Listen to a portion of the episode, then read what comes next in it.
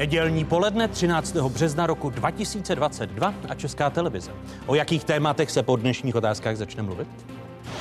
My musíme být připraveni na to, abychom v rámci Severoatlantické aliance dokázali eh, zajistit našim občanům bezpečnost. Válka. Dá se na ní připravit?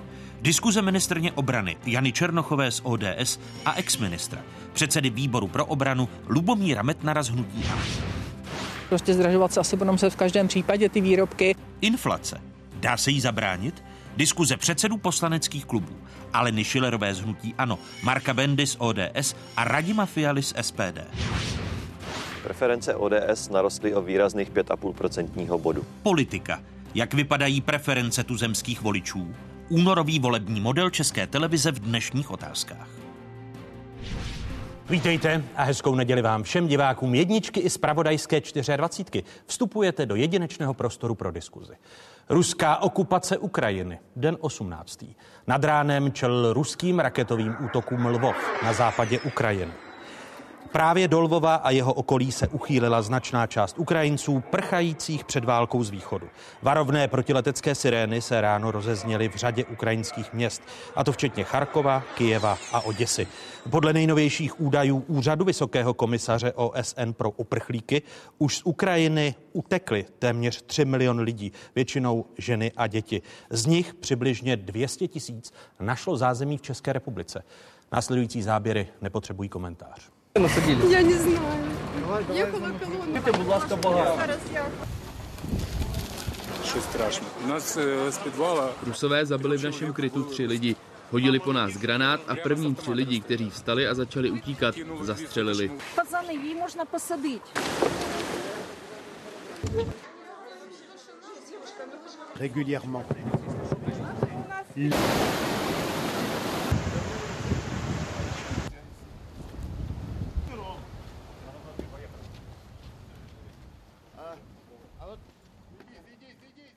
Nejvíce běženců v České republice, kteří prchají před ruskou válkou na Ukrajině, tedy asi 30% registruje hlavní město České republiky, tedy Praha. Na pokraji kapacit je středočeský kraj a Brno. Česká republika v sobotu požádala Evropskou unii o poskytnutí 25 modulárních základen, ve kterých by bylo možné ubytovat až 50 tisíc uprchlíků. Prvními hosty dnešních otázek jsou ministrně obrany České republiky Jana Černochová. Vítejte, hezký dobrý den. Pokud je to možné, hezké poledne. Mé pozvání přijal i bývalý ministr obrany, dnes předseda sněmovního výboru pro obranu Lubomír Metnar. Vítejte v otázkách. Dobrý, Dobrý den. den vám i divákům.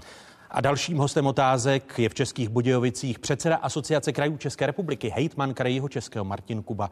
Vítejte v otázkách. Hezký den. Paní ministrně, začnu u vás. Už tušíte, či víte, kdyby Evropská unie mohla poskytnout těch 25 modulárních jednotek a kdyby Česká republika mohla zvýšit kapacitu pro příjem běženců o dalších 50 tisíc?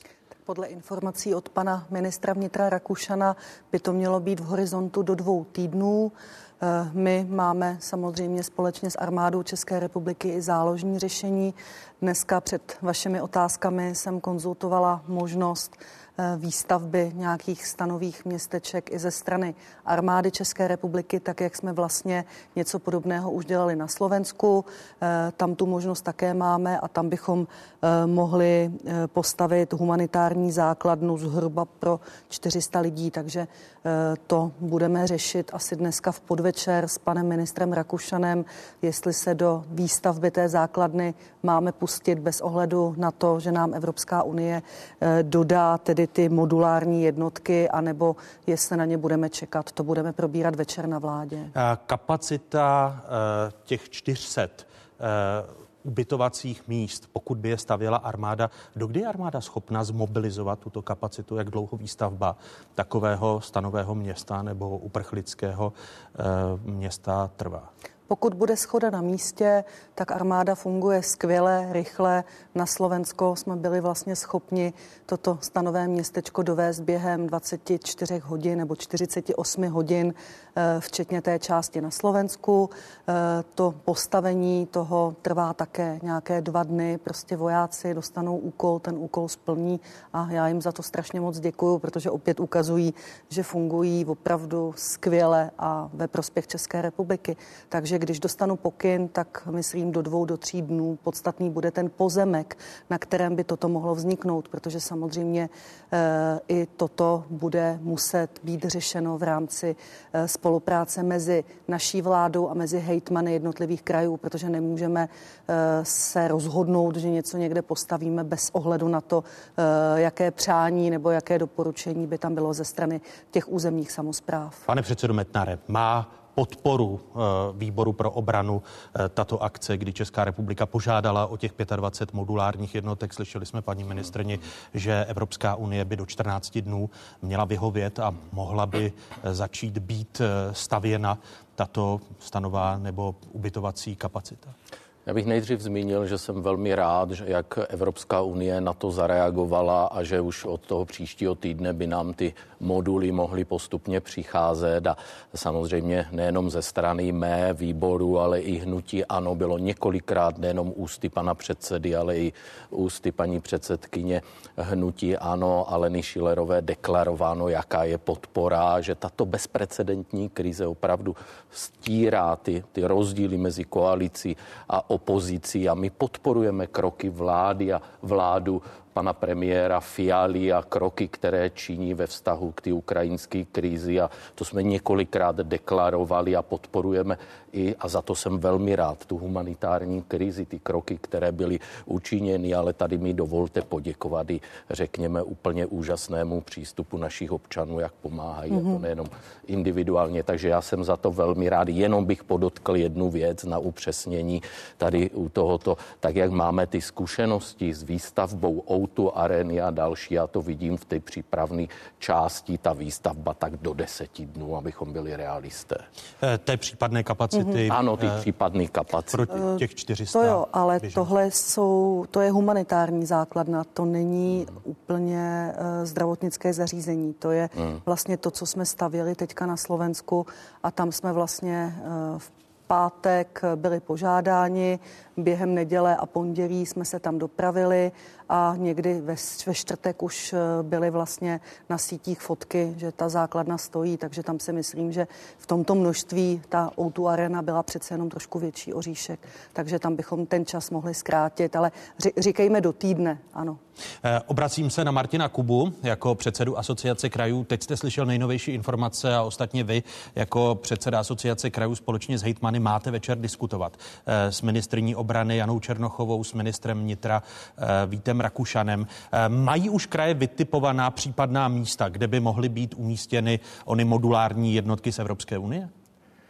Pane redaktore, eh, dovolte mi úplně na úvod kratičce opravdu poděkovat všem, nejen jihu Čechům jako hejtman, ale všem Čechům, eh, kteří se prostě podílí na té pomoci, protože ty záběry, které vidíme, nás prostě všechny musí ujistit v tom, že vedeme tu válku. Ta válka je proti celému západnímu civilizovanému světu a my budeme v příštích měsících muset prokázat, že jsme ochotni hájit ty hodnoty, na kterých Evropa stojí a v kterých všichni žijeme. A teď možná k tomu, co říkali kolegové, já se budu snažit to zasadit pro mm, posluchače do co nejvíc reálné představy.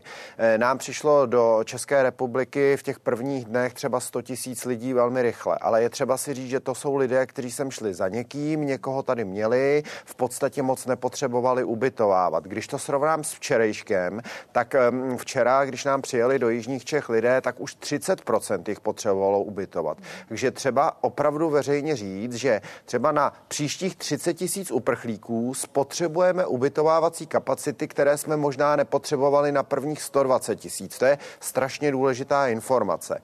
A ta čísla se plní velmi rychle, takže my třeba, když jsme včera procházeli, a řeknu to za náš kraj, tak my máme třeba teď ještě 400, řeknu možná 500 míst v nějakých zařízení, kde ty lidi můžeme uložit, jsou tam postele, ať jsou to internáty nebo jsou to nějaká různá jiná zařízení, ale potom už končíme a musíme nastoupit do režimu řekněme, nějakých sportovních hal, tělocvičen, což je nějakých dalších třeba 15 míst, kde můžeme říct, že je WC a sprcha, ale už tam nemáme karimetky, nemáme tam lůžkoviny, nemáme tam spacáky. Potom, kdybychom šli ještě výš, tak musíme už jít do míst, kde ani nejsou eh, sprchy a jsou tam třeba jenom WC. A to je věc, která se musí říct, protože my umíme asi poskytnout, řekněme, nějaké ubytování těm lidem, abychom je zachránili před bombardováním, ale to, jak si se díváme na Ukrajinu, musí dneska nás všechny, hejtmany, vládu, nutit k tomu, že musíme řešit, co se bude dít dál, co se bude dít za týden, co se bude dít za měsíc, za půl roku, protože tohle to není věc, která je o ubytování, tak se vám vyplavil barák eh, povodní, tak vás za týden zase vrátíme zpátky. Tohle všechno bude chtít systémová řešení a je třeba říct, že můžeme být vystaveni tomu, že v každém kraji najednou jakoby přibyde, a to řeknu na příkladu jeho českého kraje, kdyby sem mělo přijít 20 tisíc nových lidí, tak jsou to Strakonice. Abychom si všichni představili, je to velikost okresního města Strakonice a my se budeme muset bavit o školách, o lékařích, o řadě dalších věcí. Ten, ten řekněme, ta výzva eh, pro celou tu Evropu, pro eh, Českou republiku bude enormní a nelze se teď jenom upnout na to, že ty lidi položíme eh, do tělocvičny, kde možná teď první týden budeme řešit, jestli máme spacáky nebo ne. My musíme okamžitě začít pracovat na tom, jak to bude dál, jak to zvládneme a o tom má být ta debata s vládou, o tom, jak moc zapojit soukromé sektory, hm, jak moc zapojit, zaplatit vlastně třeba majitelům penzionu, aby ty lidi ubytovali, hledat potom vazbu na to, kam ty děti budou chodit do školy, protože ta zatím je úplně ignorovaná. Já vám tu můžu říct, kam ty lidi pane, položíme, pane do kterých my se, ano, my, my, my, se, my se záhy k tomu dlouhodobějšímu řešení na rok, na dva, na tři eh, dostaneme, eh, když se podíváme na aktuální data, která máme k dispozici, kolik eh, běženců z Ukrajiny se už zaregistrovalo. Na cizinecké policii nebo v asistenčních centrech se v České republice registrovalo k dnešku přes 81 tisíc běženců z Ukrajiny. Ministerstvo vnitra dosud vydalo 142,5 tisíce speciálních výst pro zasažené lidi ruskou invazí. Na cizinecké policii se teď lidé musí registrovat do 30 dnů po příjezdu. Do středy měli na splnění této povinnosti jen tři dny. A znovu se vás, pane hejtmane, ptám, protože ty modulární jednotky, jak jste slyšel od paní ministrně obrany i od předsedy výboru pro obranu Lubomíra Metnara, eh, tak Evropská unie počítá s tím, že do týdne do 14 dnů by začaly ty modulární jednotky, které mohou zvýšit tu kapacitu na 50 tisíc e, míst pro, pro běžence, že by mohla ta kapacita začít být budována. Má Mají kraje vytipovaná ta, ta místa? Kraje určitě mají vytipovaná ta místa. Myslím si, že eh, včera jsme o tom mluvili s některými hejtmany, my je vytipovaná máme. Potřebujeme si o tom dnes s vládou skutečně povídat, jaká je představa, protože tyhle ty věci už by měly mít dlouhodobější vazbu na tu infrastrukturu, ať už škol nebo dalších věcí. A také je třeba říct, že asi nebudou stát dříve, třeba než za tři neděle nebo za měsíc. A do té doby sem ještě skutečně může přijít 40 nebo 50 tisíc těch lidí a my z nich možná už budeme potřebovat potřebovat ubytovávat půlku, takže musíme také vyřešit, co budeme dělat do té doby. Ale ta eh, lokalita už by měla být vázána také na to, že si umíme představit, že tam ti lidé stráví nějakou dobu, že se budou schopni nějak zapojit do toho života, hm, protože všechny tyhle ty lokality, pokud by v nich skončili ti lidé eh, s pocitem, že tam žít nechtějí, eh, vytvořené v nějaké frustraci, tak samozřejmě budou dlouhodobě problematické jak pro ně, tak samozřejmě pro obyvatele České republiky. To, čemu budeme čelit. A právě proto si myslím, že je třeba o tom mluvit s Čechy velmi otevřeně. Prostě a o jakých, bude o, o jakých velká lokali- výzva. A o jakých lokalitách se bavíme? Já myslím, že se musíme bavit o lokalitách, které splňují zásadní parametry. To znamená, jsou schopny připo- být připojeny třeba na kanalizaci, jsou schopny být připojeny eh, na, eh, na třeba energii elektrickou. To znamená, můžeme se bavit o nějakých areálech, které byly třeba eh, dříve vázány na některé armádní prostory, nebo jsou třeba blízko nějakým bývalým vojenským areálům nebo letištím. Tohle to může být, řekněme, typ, abych jenom řekl typ toho areálu. Myslím, že nemá smysl se teď bavit o konkrétním konkrétních lokalitách, protože předpokládám, že v každém kraji eh, přijdeme třeba s nějakými třemi, čtyřmi a bude velmi nutné eh, se bavit s ministrem vnitra, s celou vládou o tom, jaké budou využity a jaké jsou jejich výhody, případně nevýhody. Paní ministrně, Souhlasíte s panem předsedou Kubou? Máte vytipované ty lokality jako vláda? My je vytipovány nemáme, očekáváme to od hejtmanů. My eh, jako zástupci eh, armády České republiky, eh, tak jsme připraveni poskytnout, co poskytnout máme, ale vytipovávat prostory nebudeme.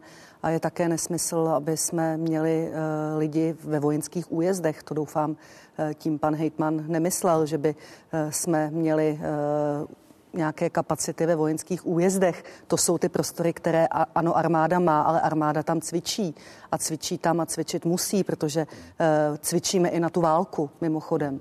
Takže tady skutečně uh, my velmi rádi budeme součinní za náš rezort ale prostory ve vojenských újezdech nepřichází v úvahu, protože tam jsou cvičení, jak ty plánovaná, eh, tak tam samozřejmě i teďka, když jsme odsouhlasili, eh, že Česká republika vyšle do 650 vojáků a vojákyň do Battle Group na Slovensko, eh, tak se tito na to musí začít chystat. A zároveň eh, vždycky musíte počítat i s, jedno, s jednou tak eh, násobným počtem lidí, kteří se budou chystat v České republice, aby je tam mohli jet vystřídat v rámci takzvaných rotací.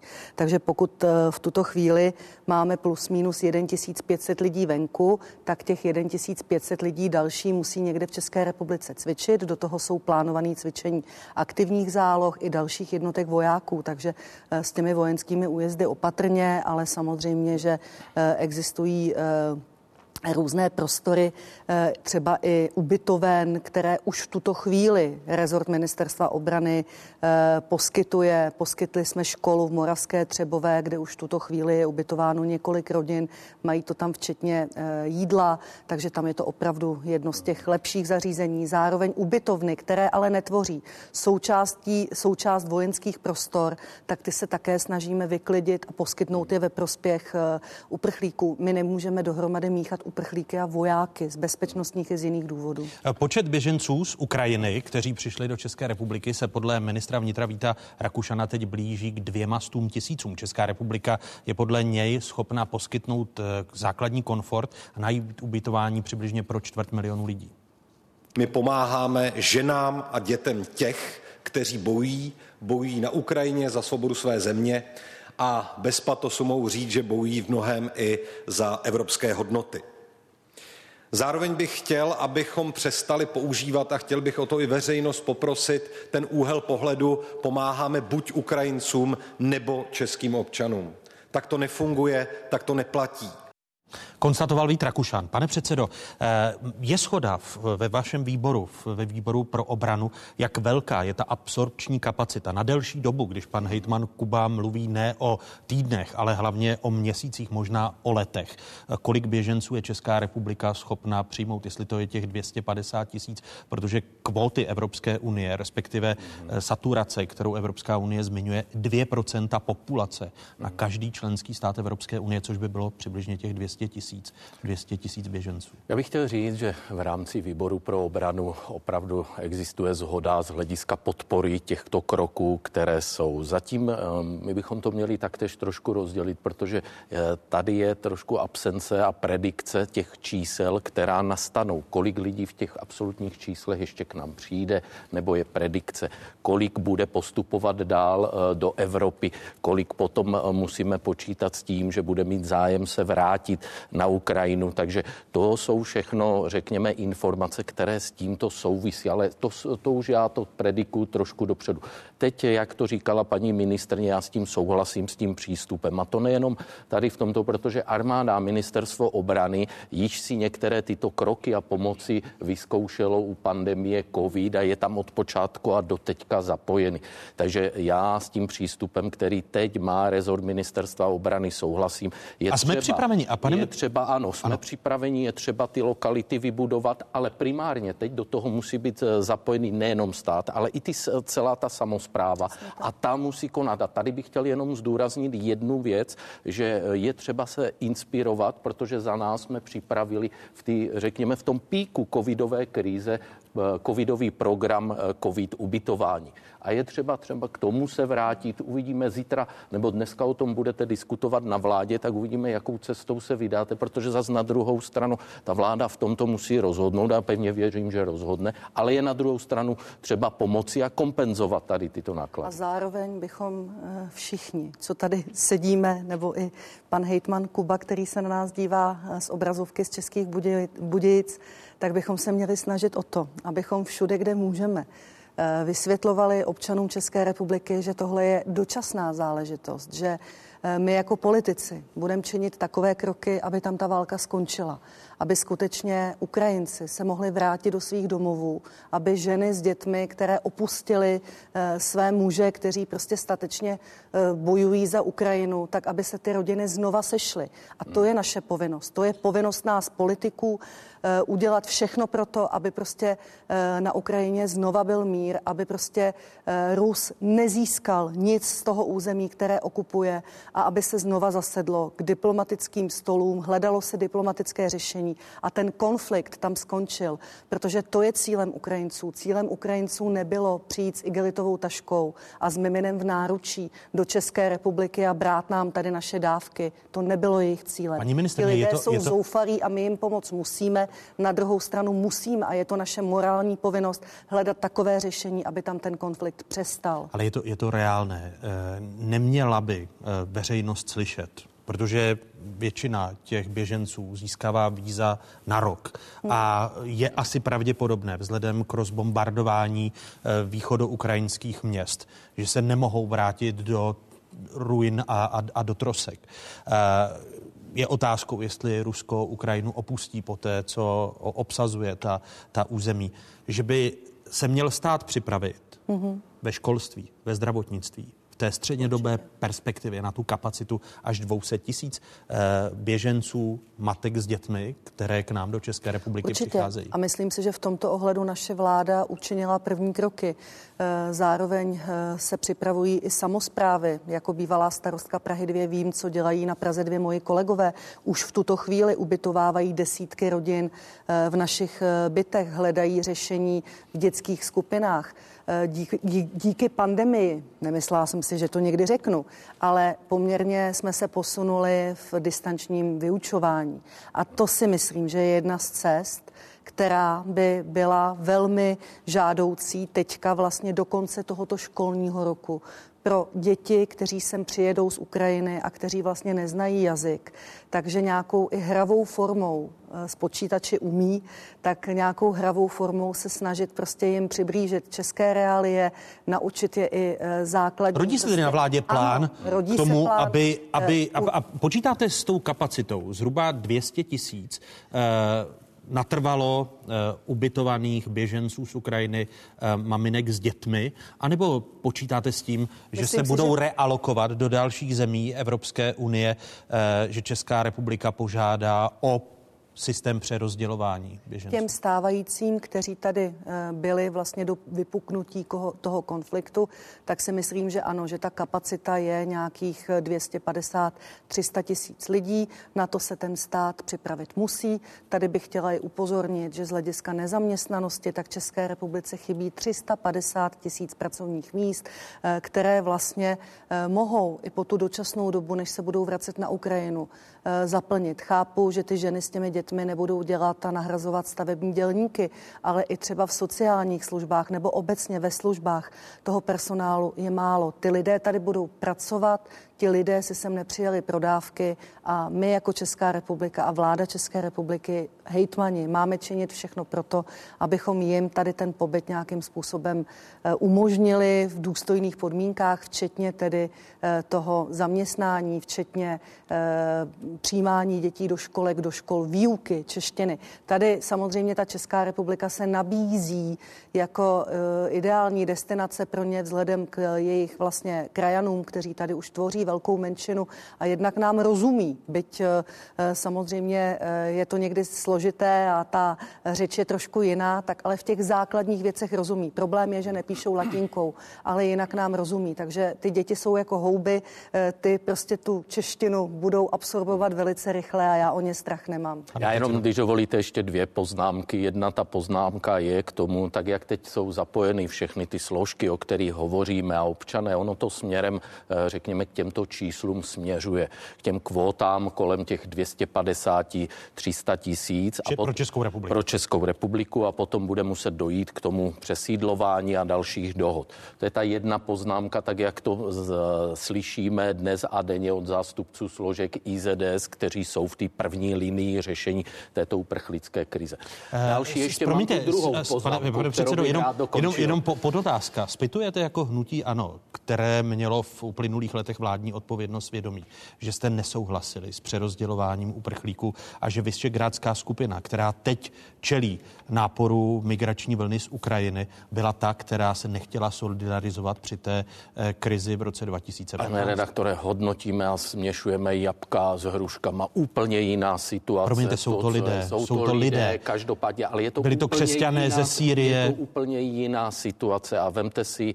Nespitujete tedy svědomí. Za mě si myslím, že v žádném případě a vždycky jsme se snažili pomáhat a chtěli jsme pomoct a chtěli jsme to také ale udělat a realizovat v souvislosti, eh, řekněme, eh, i pro občany, jo, aby to bylo komfortní pro občany, takže eh, v souvislosti s tímto já nemám sebe menší výčitky, ale dovolte mi ještě tu druhou poznámku. Já vím, že to učitel a pedagogové nebudou slyšet rádi to distanční vzdělání, mm. ale v současné době tady s tímto souhlasím, protože není, a to nám ukázala i ta dlouhá doba ty pandemie COVID, že není ideálnější formy, které, jak to, řekněme, to vzdělávání realizovat a dopředu se jim omlouvám za to, bohužel za tuto krizovou situaci, a využít ale bohužel. tak vlastně i ten čas do konce školního roku, protože my se musíme na ten nástup těch dětí v tom září připravit. Hmm. Musíme připravit třídy, musíme připravit prostě kapacity těch škol, nebude to jednoduché. A aby hmm. ten čas, protože je březen, se dal využít, tak si myslím, že právě pro ty ukrajinské děti ta distanční výuka je jedna z forem. Mimochodem, eh, Britové přistupují k tomu podobným způsobem a nabízejí vlastně se i e, dobrovolníci, kteří prostě znají ukrajinštinu nebo znají ruštinu, tak e, tohle si zase myslím, že je něco, co určitě, když bude vůle, tak to zvládne a ta vůle tady je a doufám, že nám dlouho vydrží. Pane e, předsedo Kubo, počítáte jako kraje s tou absorpční kapacitou, protože pod vás spadají eh, střední školy jako pod kraje, základní školy pak spadají pod obce. Eh, počítáte s tím, že by, když jste mluvil o té dlouhodobější perspektivě, že zapotřebí českou veřejnost připravit v rámci zdravotnického systému, vzdělávacího systému eh, právě na to, že nejde o krátkodobou pomoc běžencům z Ukrajiny, ale o pomoc, která bude na rok, na dva, po případě už i na, na, celý, na celý život, že se navýší ku příkladu na středních a základních školách. Na tu eh, kapacitu cca 250 tisíc běženců, především matek s dětmi? Pane redaktore, já myslím, že to je přesně o té dlouhodobé strategické debatě, kterou musíme vést a jsme na jejím začátku. My v téhle chvíli se snažíme pomoct těm lidem, aby nebyli v městech, kde se bombarduje. Ale také v té chvíli musíme naprosto otevřeně, já myslím, že je to úplně fér říkat, že teď je můžeme uložit do nějakých prostor a zatím to nemá ani úplně přesnou provazbu s tím, kolik je kde kapacit školek a kolik je kde kapacit škol. My už si to v Jihočeském kraji mapujeme, že všechny tyhle ty věci potom potom prostě na sebe musí navazovat a, a musí být prostě připraveny. Eh, je to eh, třeba o kapacitě dětských lékařů, která je extrémně nedostatečná. My musíme vymyslet nějaký systém, jak vlastně o tyhle ty děti se budeme starat. Eh, to všechno jsou věci, před kterými stojíme. Já velmi souhlasím s tím, co říká paní ministrině Černochová, že musíme udělat všichni, pro, všichni všechno pro to, aby se mohli ti lidé na Ukrajinu vrátit, byť se teda obávám, že to úplně není v našich rukách rukou alespoň nás jako hejtmanů.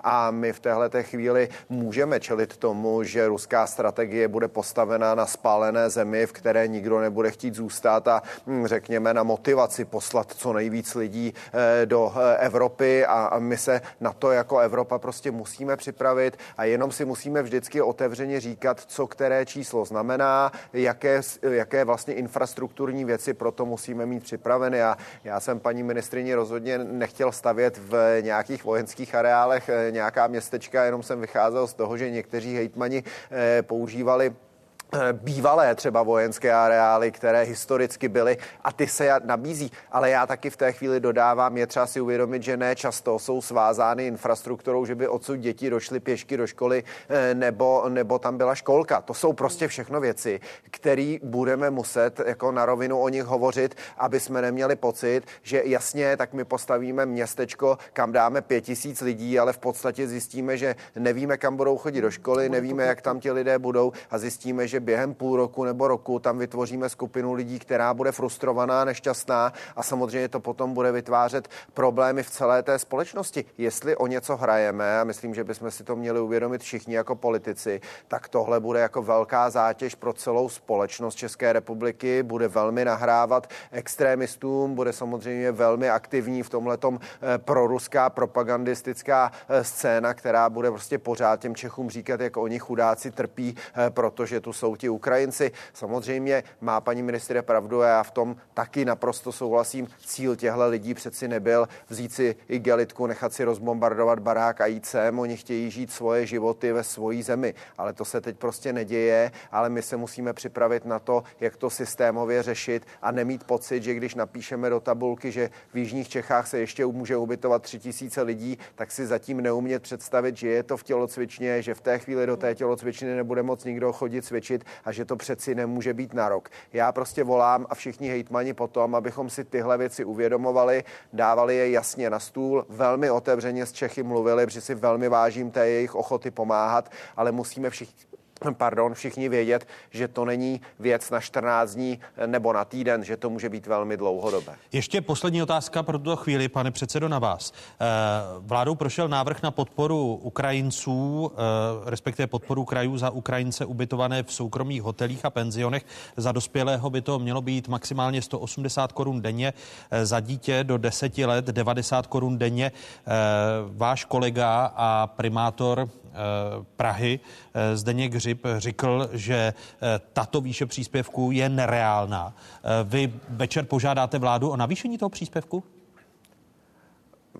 Já musím říct, že řada hejtmanů má problémy s tím za tyhle ty peníze do toho zapojit soukromý sektor. A já teď, aniž bych tu se chtěl dohadovat, jestli to má být 250 korun nebo 180, tak spíš jako filozofická úvaha. Ta částka vlastně rozhoduje o tom, jak moc vláda a samozprávy budou schopny do toho procesu zapojit soukromý sektor. Když ta částka bude malá, ten soukromý sektor se nezapojí a zbyde to na nás. A pak jsme v tělocvičnách a na ubytování nějaké úrovně. Nebo bude nějak vyšší, bude motivovat ten soukromý sektor, aby se do toho zapojil. A pak je taky ale třeba dobře vědět, jestli to je soukromý sektor, který si tím chce vykrýt květen, protože ještě není sezóna, ale pak vám že ty lidi chce vystěhovat na léto, protože se mu nevyplatí eh, je v sezóně v tom ubytování mít. Tohle je debata, která je velmi nutná. To je strategické rozhodnutí pro vládu, pro pana ministra. My mu můžeme dát nějakou zpětnou vazbu, za kolik se nám daří, kde ty soukromé, mm, řekněme, prostory poptávat, ale je to vlastně filozofická debata, jak moc chceme utratit peníze za to, abychom do toho zapojili soukromý sektor, ať už lidi, kteří budou u sebe ubytovávat, nebo majitele různých penzionů, anebo půjdeme cestou, řekneme ne, my vám ty peníze dát nechceme, pak to ale zbyde na tom státu a ta infrastruktura ubytovávání může vypadat jako velmi složitě. Já bych spíše preferoval určitě, abychom našli hranici, která bude motivovat a aktivovat zapojení toho soukromého sektoru, protože se obávám, že nevidím v téhle chvíli veřejné prostory, které by zvládly, řekněme, v rozsahu půl roku nebo více měsíců mít ubytované takové množství lidí na takové úrovni, jaká by byla třeba. Jaká ta částka, uh, zpětná vazba, kterou dnes večer vládě chcete dát i paní ministrní Černochové a panu ministru Rakušanovi, jak velká ta částka je motivační, aby byl zapojen soukromý sektor? Já znovu, já to teď asi úplně neumím, abych eh, odpověděl na tuhle otázku. My máme ještě schůzku s hejtmany těsně předtím, chceme si o tom povídat, mě budou zajímat i zkušenosti, eh, co poslouchají od, řekněme, těch ubytovatelů, že všude vlastně navoláváme, eh, voláme do všech těch ubytovacích zařízení a testujeme, za kolik by to třeba byli ti lidé ochotní a na jak dlouho. Takže já tu teď určitě neřeknu, že je to 300 nebo 400 nebo 250, ale budeme se s hejtmany snažit Eh, najít takovou částku a respektujeme i samozřejmě, že musí být s ohledem na eh, schopnost státního rozpočtu, aby dokázala tu veřejnou nebo řekněme tu soukromou strukturu se do toho zapojit. Takže omlouvám se, určitě teď země nevypadne, že je to 250 nebo 300, že je to ideální. Paní ministrně, počítáte s navýšením té částky, aniž bych chtěl po vás také nějakou částku, o kolik a podobně, ale počítá vláda s tím, že tato částka pro zapojení soukromého sektoru není dostatečné. Tak já zaprvé chci poděkovat panu uh, hejtmanu Kubovi za to, že uznává, že tady musíme eh, na tom se podílet všichni, nejenom stát, ale i kraje, i obce. Máme sdílené daně, máme sdílené výnosy a máme sdílené povinnosti. Eh, takže tady z tohohle toho pohledu Praha je jedno z nejbohatších měst na světě. Není to tak dávno, co pan primátor hlavního města Prahy eh, navrhoval, aby v hotelích eh, byli ubytováváni lidé bez domova a vlastně kompenzovala to Praha, nikdo to ani potom státu nechtěl. Takže teď mě trošku překvapuje, eh, že vlastně první, co dva týdny jsme ve válce, tak pan primátor hlavního města Prahy řeší, že ta částka je nedostatečná. Myslím si, že vláda skutečně v těch posledních dnech dělá, co může. Zasedala prakticky permanentně permanentně, snažila se řešit tu situaci, jak přicházela. Eh, byli jsme schopni tady, a myslím si, zvládli jsme to i díky hejtmanům, díky krajům velice dobře, eh, přijmout ty lidi, vyřídit jim víza, řešit prostě ubytování, řešit nějaké jejich základní potřeby. O té částce určitě v dalších dnech diskutovat budeme, ale tady si i musíme uvědomit, že sem nepřichází lidi, kteří by byli nemajetní, i ti lidé chtějí, někteří z nich, přispívat na své ubytování, chtějí si najít práci. Takže ono tedy ruku v ruce. Ono to není pouze o tom příspěvku toho státu nebo s nějakou podporou příspěvku e, obcí a krajů.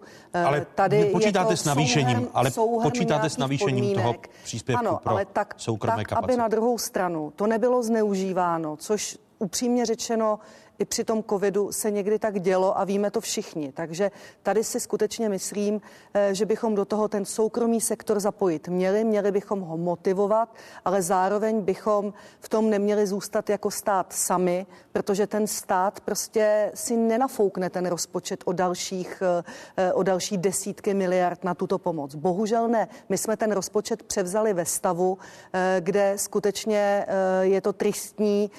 Tady se rozdávalo prostě ve velkém to poslední volební období v tom posledním roce před volbami se tady skutečně navyšovaly eh, platy, důchody, všechno, prostě protože to byly populistické kroky eh, vlády Andreje Babiše a my se s tím teďka vypořádáváme a dostali jsme se do této krize a my tu krizi musíme zvládnout a zvládneme ji jenom, když budeme všichni v tomhletom ohledu nějakým způsobem sdílet to břemeno.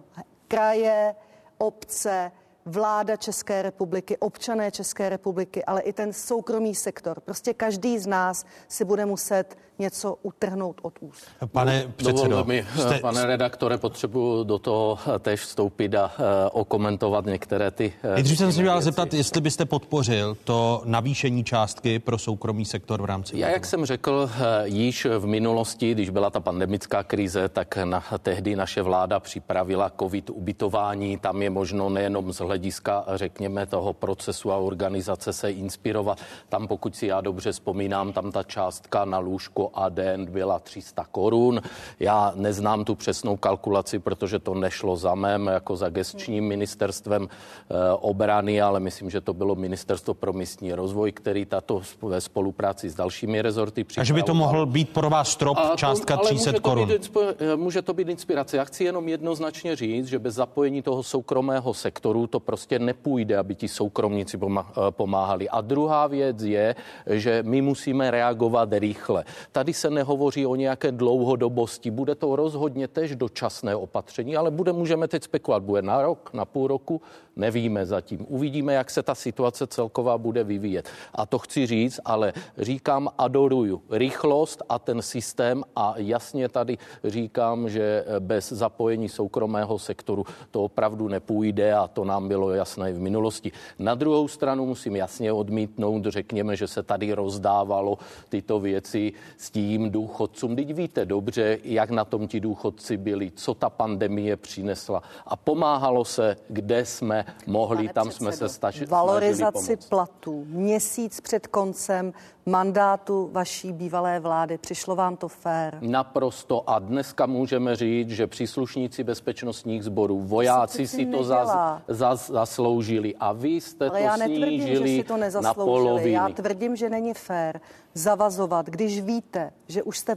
volby prohráli, že tu vládu tvořit nebudete a přesto přijmete bylo to usnesení. Před... Ne, ne, ne, to bylo právě už po volbách. Vy jste ten závazek váma, paní udělali po volbách souhlasit. a zavázali jste novou vládu. Nová vláda to musela zrušit a ve prospěch příslušníků bezpečnostních a ozbrojených sborů volbami. jsme udělali alespoň ten mezikrok, že jsme jim navýšili platy a valorizovali je o 700 Mhm. korun. Ale schvalovala to vláda, která už neměla mandát z voleb. Když se vrátím, Celé tohle bylo připraveno, ještě to musím Kdy- okomentovat Připravené před možná volbami. ano, ale a schvalovali tak to to bylo. po A já, jak Omlouvám jsem se, poj, poj, pojďme, pojďme se bavit o pomoci Ukrajině, o té vojenské pomoci, protože eh, v těchto hodinách eh, jsme se dozvěděli, že Rusové plní své výhrušky. U Lvova padaly rakety na základnu s cizími instruktory. Eh, Lvov a právě západ Ukrajiny čelí ostřelování. Eh, Rusové vypálili 30 raket na vojenské letiště v Javorově nedaleko polských hranic, eh, také na základnu, kde se přerozděluje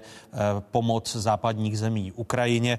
Když se podíváme na dosavadní pomoc České republiky, tak vláda ještě před ruskou invazí na Ukrajinu se rozhodla darovat dělostřeleckou munici v hodnotě více než 36 milionů korun. Eh, Poslala na Ukrajinu pušky, pistole, vojenský materiál, vojenský zdravotnický materiál, kulomety, samopaly, náboje či taktické rukavice. Eh, Paní ministrně, počítáte ještě s další pomocí teď aktuálně? Určitě eh, k tomu vašemu výčtu bych doplnila, že celkově vlastně dary prostřednictvím ministerstva obrany na zvládání ukrajinské krize z pohledu toho vojenského materiálu, tak v tuto chvíli Česká republika poskytla více než 725 milionů eh, 206 tisíc korun. Eh, Zvažujeme o eh, další podpoře. Eh, V tuto chvíli opět hledáme nějaké možnosti vojen, nákupu vojenského materiálu, eh, který by šel prostřednictvím vlády eh, v rámci nespecifikovaného materiálu. Omlouvám se divákům České televize i vám, ale opravdu z bezpečnostních důvodů to nemůžu specifikovat. Takže Eh, ta Ukrajina si, poža- by a Ukrajina si být- požádala o další ano, pomoc tedy. Já pravidelně dostávám seznamy od pana, od pana premiéra, který komunikuje s prezidentem Ukrajiny.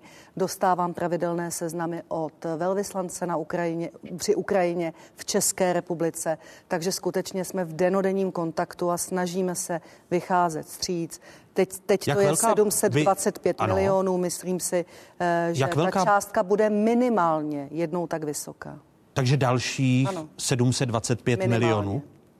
V jakém časovém úseku? Eh, Podle toho, jak se nám podaří některé eh, materiály nakupovat, protože není to úplně jednoduché, eh, jak vlastně si svět, se svět probral z toho růžového obláčku, toho, že žijeme si tady vlastně od druhé světové války až na Balkán všichni v míru v Evropě, tak najednou prostě všichni začínají eh, zbrojit, začínají opravdu závody ve zbrojení, materiál se zdražuje, eh, je méně a méně dostupný, takže skutečně děláme, co můžeme. Tu vojenskou pomoc, paní ministrině, že vstup, kolegům, kteří prakticky do vaší řeči. Pochopil hledají. jsem správně, že když v současnosti je ta vojenská pomoc dosáhla částky 725 Mhm. mm-hmm. milionů korun, tak vy v těch následujících dnech a týdnech chcete zdvojnásobit. Ano. A to e, i s podporou toho Evropského fondu, který byl založen na podporu Ukrajině. Je možné přes tento fond čerpat finanční prostředky právě na tu vojenskou pomoc, takže tímto bych chtěla i občanům České republiky říct, že to rozhodně nebudou finanční prostředky, e, které by se úplně všechny vydávaly z kapes daňových poplatníků, ale tady na to můžeme uplatnit tu podporu, kterou máme možnost získat z Evropské unie. Už jsme část těch finančních prostředků z těch 725 milionů dostali zpátky. Eh, Pane předsedo, je dobře, že Česká republika zdvojnásobí, jak tady přislíbila, oznámila ministrně obrany vojenskou pomoc Ukrajině. Každopádně my tu podporu podpoříme s tím, že nejenom v té v humanitární oblasti, ale i v té vojenské, tak jak jsme to podpořili i teď v nedávné době. A e, když už začal ten konflikt, tak už nemůžeme posílat bombóny nebo některé takové věci na Ukrajinu. Musíme té Ukrajině pomoct. A musíme jí pomoct vojensky, to znamená i tím vojenským materiálem. Vemte si, že i taková, jak je taková konzervativní země, jako je Německo, i tady změnilo svoji filozofii a strategii a začalo pomáhat vojenským materiálem a dlouhodobě od druhé světové války si drželo takový ten konzervatismus z hlediska vývoje, vývozu ty, vo- toho vojenského materiálu. Takže já s tímto souhlasím a myslím si, že my to podpoříme.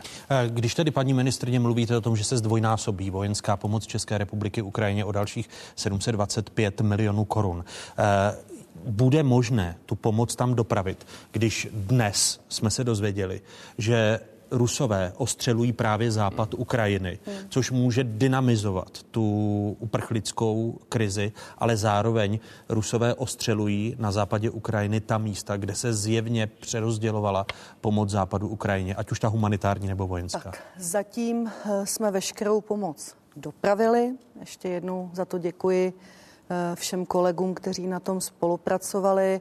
Myslím si, že těch eh, dalších cest je celá řada. Využíváme více možností, nerada bych prozrazovala detaily. Máme i během příštího týdne několik jednání, ať už v rámci Severoatlantické aliance máme ministeriádu v Bruselu, tak bych tam měla mít i nějaká bilaterální jednání, jak ze zástupci Eh, Velké Británie, tak Spojených států.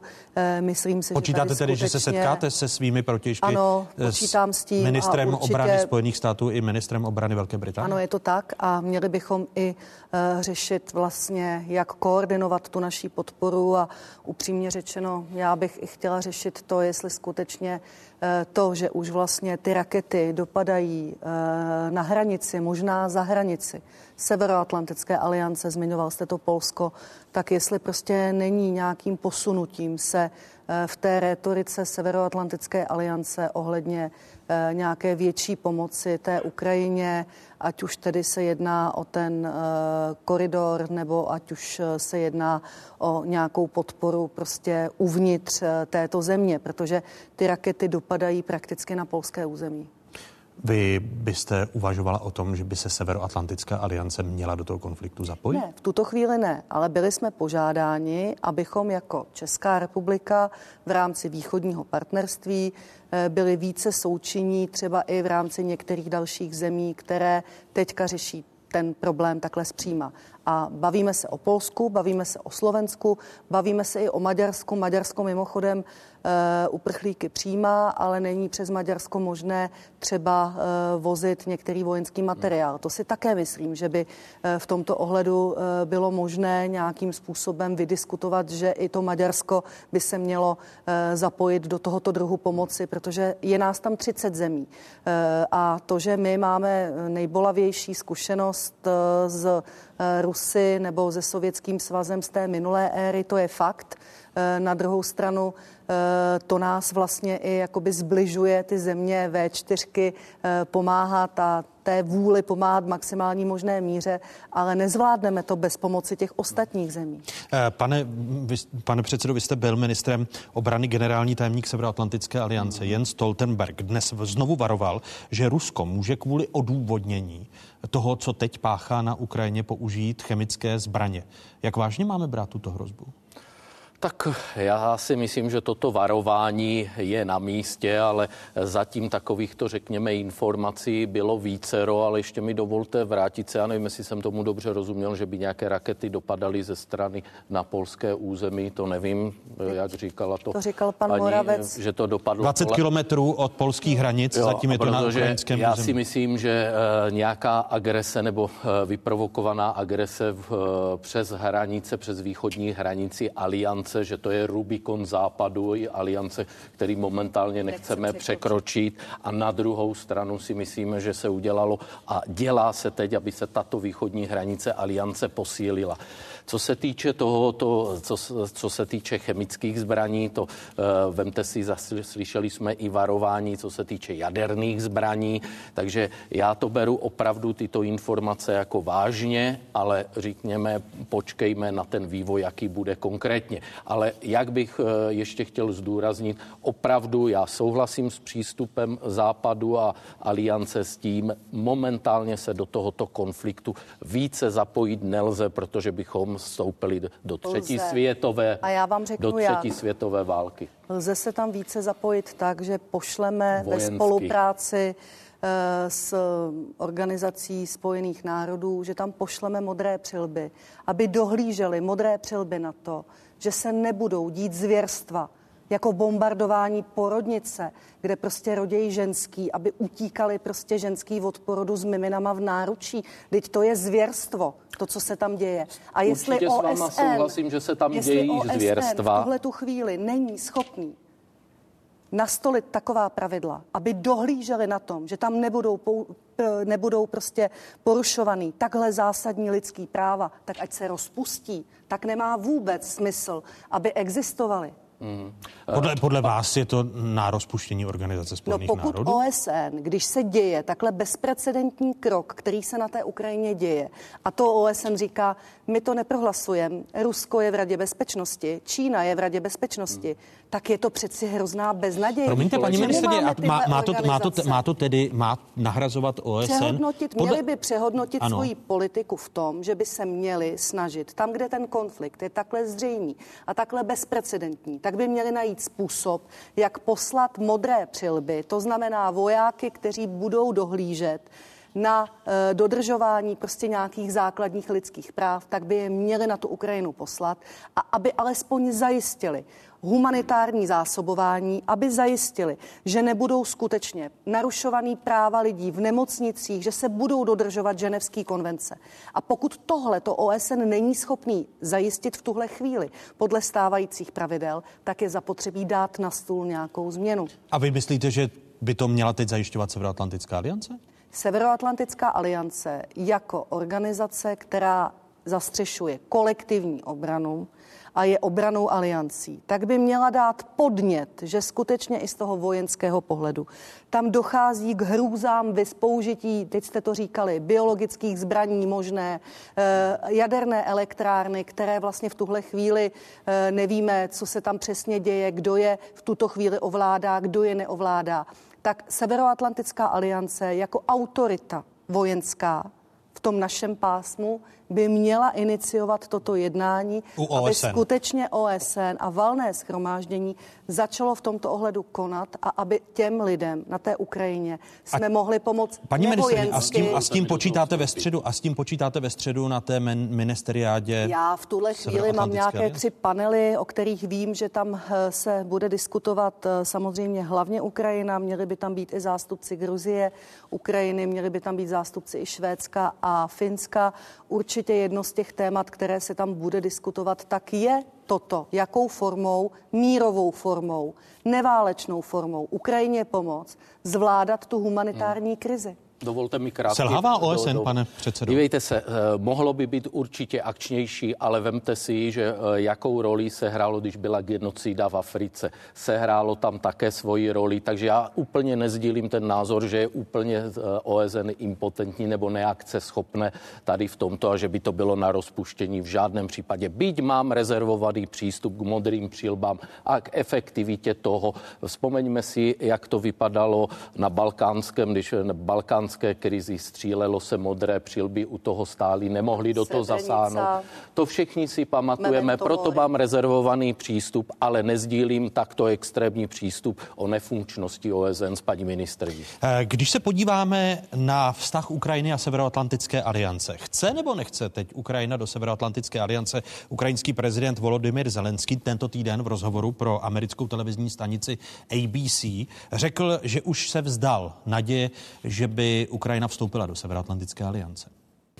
I have cooled down regarding this question a long time ago. Uh, there, after we understood that Russia is not pre- that NATO is not prepared to accept Ukraine, the alliance is uh, afraid of controversial things and uh, confrontation with Russia. I never wanted to be a country which is begging something on its knees. And we are not going to, to be that country, and I don't want to be that president. A jedním z požadavků, který si klade Rusko vůči Ukrajině, je závazek, aby se Ukrajina nikdy nestala členem Severoatlantické aliance. Podívejme se na nejnovější výsledky trendů Česka 2022. Sociologové se ptali, zda by měli, eh, zda by měla Severoatlantická aliance vyslyšet tento požadavek. A tady jsou odpovědi české populace. Jak se dívá na možné členství Ukrajiny v Severoatlantické alianci? Před invazí ruských vojsk na Ukrajinu by eh, s takovým požadavkem Ruské federace souhlasilo 30% našich občanů. A po, té samotné, po započetí té samotné invaze toto číslo kleslo na 20% ale zejména razantně narostl podíl těch, kteří eh, by eh, Ruské federaci v tomto směru nevyhověli v žádném případě, a to ze 30 na 56% tedy téměř na dvojnásobek. A, zajímavé je, že ta názorová změna se udála ještě silněji mezi lidmi s nižším vzděláním a také mezi seniory, což jsou skupiny, které jsou obvykle k Ruské federaci o něco vstřícnější, ale tady tedy po, té, po započetí té invaze výrazně změnili názor. A co se týče politických preferencí, tak v tomto směru jsou asi neúplně překvapivě k Rusku vstřícnější a ten požadavek by akceptovali spíše voliči SPD a KSČM. Tolik tedy Pavel Ranocha, spoluautor Trendů Česka. Dodejme, že data vycházejí z Trendů Česka, eh, které jsou realizovány pro českou televizi společností Kantar.cz. Dotazování se konalo ve dvou vlnách. Mezi 14. a 18. únorem a mezi 28. únorem a 4. březnem. Když se za pár okamžiků znovu podíváme na ten graf, celkem bylo dotazováno 12 respondentů. Nakolik je to, paní ministrně, pro vás překvapení, že mezi těmi dvěma vlnami, když se znovu podíváme na ta data, se ukáže ukázalo, že téměř 60% české populace tvrdí, že by se nemělo vyhovět požadavku Ruska a Ukrajina by se svobodně měla rozhodnout, jestli chce být v Severoatlantické alianci či nikoli. Pro mě je to moc dobrá zpráva. Eh, asi se to dalo očekávat, protože skutečně ta hrozba eh, je pro eh, Českou republiku blízká, takže ti lidé začali uvažovat v těch souvislostech širších. Já si jenom vzpomínám, kdy se před nějakými těmi 10-12 lety pokoušel můj předchůdce na ministerstvu obrany, ještě tehdy byl vlastně e, zástupce e, ministr zahraničních věcí e, Aleksandr Vondra e, umístit radar v České republice, kolem, kolik kolem toho e, bylo negativního sentimentu. To si také myslím, že když bychom ten průzkum o tohleto rozšířili, e, že pocitově i pro občany České republiky je to něco, čemu by dneska pod tou hrozbou toho, co se děje rozuměli více a upřímně řečeno, já si myslím, že by eh, Ukrajina neměla být pouze součástí Severoatlantické aliance, ale že by měla být součástí Evropské unie a hlavně, že bychom měli rozšířit náš formát V4 na V5 a Ukrajinu vlastně mít jako, jako pátou zemi, se kterou ty naše země z toho východního bloku, naše země, které vlastně i z hlediska té historické zkušenosti měli nejhorší možnou zkušenost eh,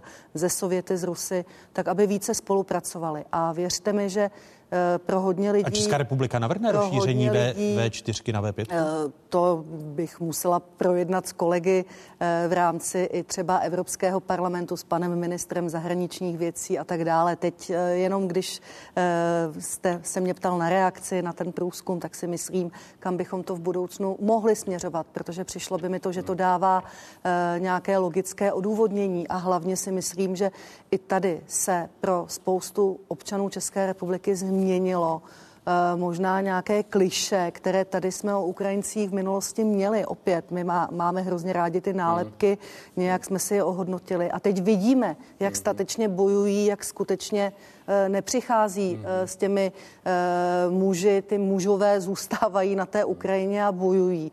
A my bychom tím opravdu i do aliance získali kvalitní vojáky, vojáky, kteří jsou připraveni bojovat a snad i nějakou techniku, která by se Eh, každopádně musela samozřejmě nakoupit a museli by přezbrojit svoji armádu, ale je to obrovský, obrovské množství vojáků, které si myslím, že by opět v rámci toho odstrašování proti Ruské federaci tak v rámci aliance měli ten pozitivní efekt. Mě, měla by aliance přehodnotit svůj postoj k Ukrajině, kdy říká a Volodymyr Zelenský říká, no smířil jsem se s tím, že Ukrajina se členským Dívejte státem... Se, tak jak eh, jste dneska zmínili ten průzkum, tak já to vidím, tak jak se ta situace vyvíjí, tak i ten průzkum tomu odpovídá. Já jsem za to rád, že tady čím dál více lidí a občanů si uvědomuje ten význam té svrchovanosti a těch demokratických principů, na kterých je to postavené, takže já to eh, vnímám jako velmi dobře. Na druhou stranu chci říct, tak jak se ta situace vyvíjí a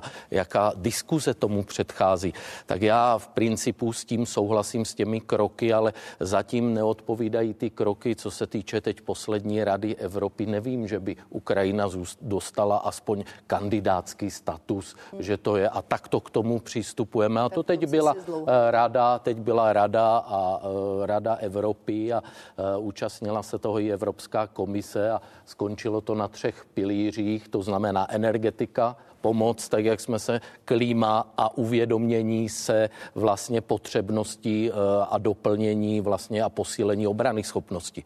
Takže já to vnímám takto, že bohužel, byť bychom si některé věci přáli, ještě k tomu povede velmi dlouhá diskuze a, a to nejenom v České republice, ale napříč Evropskou unii. Lubomír Metnal, Jana Černochová zůstávají hosty diskuze. Přepněte si eh, na spravodajskou 24, což říkám divákům jedničky, se kterými se loučíme. Loučíme se i s Martinem Kubou, hejtmanem hejtmanem jeho českého kraje a předsedou eh, Asociace krajů České republiky. Eh, po stručných zprávách vám nabídneme nejen pokračování diskuze Jany Černochové a Lubomíra Metnara, ale přijdou také předsedové poslaneckých klubů Alena Šilerová, Marek Benda a Radim Fiala z SPD aktuální témata, jako vlna zdražování, která zalila Českou republiku. Pokračujeme po stručných zprávách na ČT24.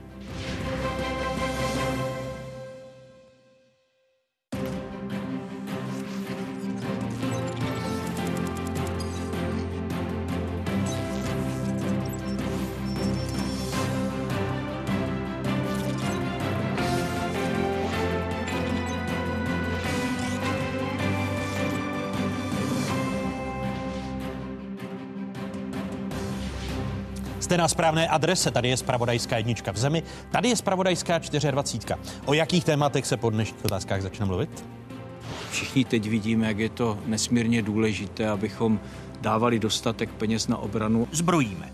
Co je a co není na skladě? Pokračování diskuze Jany Černochové a Lubomíra Metnara ceny letí tak strmě nahoru, eh, jako prostě neletěly eh, za posledních několik desítek let. Počítáme, co je a co není ve státní pokladně, diskuze předsedů poslaneckých klubů Aleny Šilerové z Hnutí Ano, Marka Bendy z ODS a Radima Fialy z SPD. Ještě jednou hezké nedělní odpoledne vám všem divákům z Pravodajské 24. Stále jste v jedinečném prostoru pro diskuzi. Šmelinou z Pražského hradu nazval před týdnem v otázkách minister zahraničí Jan Lipavský spojení lidí kolem prezidenta republiky s ruskými oligarchy. Podle Lipavského se vláda v souvislosti se zmrazováním majetku oligarchů zaměří i na tyto vazby. Vraťme se v čase a podívejme se na ty významné, kteří a které v České republice podnikali a podnikají. Dmitrij Romaněnko byl jednatelem společnosti Lukoil Aviation Czech, kterou zakládal ruský Lukoil spolu s hlavním ekonomickým poradcem prezidenta republiky Martinem Nejedlým. Společnost Lukoil Aviation Czech, která spadá pod ruský ropný gigant, nevrátila odebraný letecký petrolej, a to za 140 milionů. Firmu řídí poradce prezidenta Miloše Zemana Martin Nejedlý. Prezident okomentoval i budoucnost svého poradce Martina Nejedlého. Lukoil Aviation Czech má podle pravomocného rozsudku zaplatit státu dluh 28 milionů korun. Jestliže Lukoil uhradí svůj dluh, bude všechno v pořádku.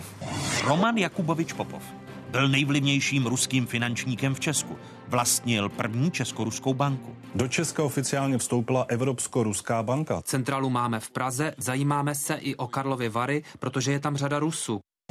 Iskander Mahmudov, většinový majitel letecké továrny Letkunovice největší tuzemské letecké továrny. Aircraft Industries Kunovic na Uhersko-Hradišťsku koupila obří ruská firma z Jekaterinburgu. S výrobou letadel ovšem nemá žádné zkušenosti. Самолетов Л-410 показали Милошу Земану, президенту Чешской Республики. V čest svých gostitelů já budu говорить. Vladimír Ivanovič Jakunin, ruský podnikatel a v letech 2005 až 2015 prezident ruské železniční společnosti Rasijské železní darugy. Letos už po třetí přiletěl do Prahy šéf ruských železnic a blízký spolupracovník Putina Vladimír Jakunin. Ruský oligarcha známý svým přátelským vztahem s Milošem Zemanem. Figura prezidenta Zemana весьма, весьма серьезно возвышается над общим политическим ландшафтом líderstva v Evropě. Miloš Zeman vystoupil na konferenci, kterou narodu pořádá podnikatel a přítel ruské hlavy státu Vladimír Jakunin. Vladimír Jakunin je na americkém sankčním seznamu. Kromě Putina ho veřejně za přítele označil i český prezident Zeman. Připomínám, že našimi hosty zůstávají ministrně obrany České republiky Jana Černochová a předseda výboru pro obranu poslanecké sněmovny parlamentu České republiky Lubomír Metnar. Ještě jednou vítejte ve druhé hodině otázek. Dobrý den. Dobrý den. Paní ministrně, kdy dojde i na lidi z biznisu, kteří jsou součástí Putinova režimu a kterým zatím v České republice nejsou zmražovány majetky na rozdíl od jiných zemí v Evropě? Tak sankce eh, vůči nim uplatňovány jsou a budou dál. Ohledně zmražování majetku, tam si myslím, že to eh, určitě je v nějakém hledáčku eh, kolegy ministra financí pana Staňury. Informoval nás i o nějakých krocích, které ke kterým tedy to směřuje na minulé a předminulé vládě. Takže Vy tady s tím, že některé majetky bychom... budou, budou zmraženy. Když si ještě vezmeme tu, pří, tu přímou linku na Martina Nejedlého, protože eh, vy jste nebyla v pondělí na předávání státních vyznamenání, eh, stejně jako vy, pane předsedo, protože vy jste nebyl pozván. Vy jste, paní ministrně, pozvána byla? Já jsem pozvána byla, ale skutečně díky tomu, co se poslední dva týdny eh, děje na východě od nás, tak eh, mám opravdu hodně práce a nepřišlo mi ani vhodné, když moji kolegové 24 hodin, 7 eh, dní v týdnu řeší nějaké věci, jak pomoci Ukrajině, abych já si na sebe oblékla večerní šaty a šla si někam sednout. Nepřišlo mi to vůči nim fér. A přijde, přijde vám vkusné to, že se na hradě objeví e, spojka e, Putinova režimu Martin Nejedlí, který nadále zůstává hlavním ekonomickým poradcem prezidenta republiky a viděli jsme, jak ku příkladu Lukoil Aviation Check a český stát se musel v soudním řízení domáhat e, částky, protože e, Lukoil poškozoval Českou republiku pane předsedo. Dovolte mi ještě se vrátit k těm sankcím, co tady jste zmínili a zmínila i paní ministrně. Já pevně doufám, že ty uvalené sankce i na ten soukromý sektor, tak jak to zaznělo cestou ministerstva financí, toho útvaru, finančně analytický útvar, který to mapuje a procesuje. Takže dojde k naplnění k těm sankcím a budou tyto sankce uh, uvaleny a uskutečněny, ale je třeba si uvědomit, že to nějakou dobu trvá. A tak, jak jsem to já mapoval, nebo jsem byl s tím seznámen z tisku, z médií, jak to komentovali, takže eh, zatím tam nevidím nějaký pochyb. Eh, přijde, Já... přijde vám vkusné to, že eh, se ekonomický poradce, který má své přátele a hmm. jsou součástí Putinova establishmentu. V pondělí zúčastnil předávání českých státních vyznamenání ve chvíli, kdy prezident republiky slibuje státní vyznamenání hmm. Hmm. Volodymyru Zelenskému, který bojuje a ukrajinský lid krvácí právě kvůli lidem z Putinova režimu a kvůli Putinovi samotnému? V současné době eh, samozřejmě to vidím jako velmi nešťastné, ale já ani v minulosti, v minulosti jsem nekomentoval personální věci hradu a nebudu to činit ani dopředu. A tak, jak říkám, já jsem se ten eh, v to pondělí eh, ty příležitosti předávání státních vyznamenání neúčastnil, takže Omlouvám se, ale proč personální proč, věci nebudu komentovat. Proč je to věc komentovat? Ne, je, to věc zále, je to záležitost hradu, není to záležitost České republiky, když hlavním ekonomickým poradcem hlavy státu i potom všem, co se děje na Ukrajině, mm-hmm. zůstává Martin Nejedlý se svými vazbami na ruské Vidím oligarchy? to jako nešťastné, to jsem řekl, já to vidím nešťastné, ale nechci to z mé strany více, eh, více komentovat ty personální věci. Nedělal jsem to ani minulá, nebudu to dělat ani do budoucna. Vy, když jste byla v opozici, tak jste byla tvrdá velmi na, na Twitterovém účtu vůči okolí prezidenta republiky.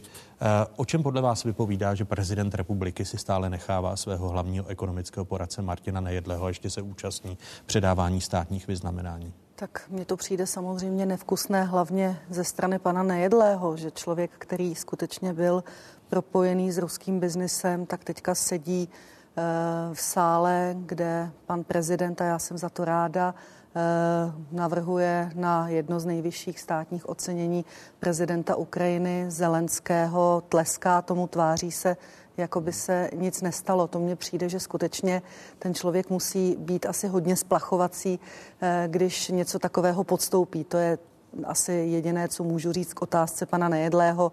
Já jsem se s ním nikdy osobně nesetkala. Eh, na hrad vlastně chodím na jednání s panem prezidentem, protože je to vrchní velitel ozbrojených sil.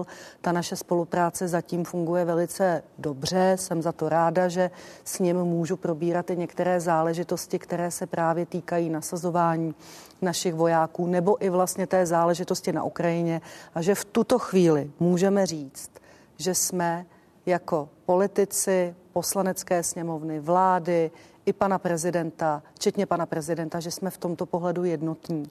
A to, to, to bych dala před závorku. Vy totiž, uh, vás totiž, si... paní ministrině, že opět vstoupím do vaší řeči, vás totiž čeká uh, předložení kandidáta na náčelníka generálního štábu armády České republiky, kterého jmenuje prezident republiky. Chápu, že asi vy úplně nemůžete být ve sporu s prezidentem republiky, ale tady ale by... Takhle, ano. já bych i k tomu chtěla podotknout, že tak jako pan prezident eh, České republiky Miloš Zeman došel k nějakému posunu Eh, ohledně Ukrajiny a dnes vlastně věšíme na Pražském hradě ukrajinskou hmm. vlajku, vyjadřuje jasnou podporu, tak eh, doufám v to, že třeba i v tom stejném posunu pan prezident dojde ohledně eh, třeba té spolupráce, která tedy snad je neformální s panem Nejedlým. No není to neformální, myslím, to je, myslím, je součástí... Že, že ano, bývá na hradě, bývá Je součástí okolí, oficiálně uh, poradního sboru prezidenta republiky a je hlavním ekonomickým poradcem. To ale je formální už, funkce. už vlastně hm, předpokládám, že nevlastní ten diplomatický pas nebo služební pas,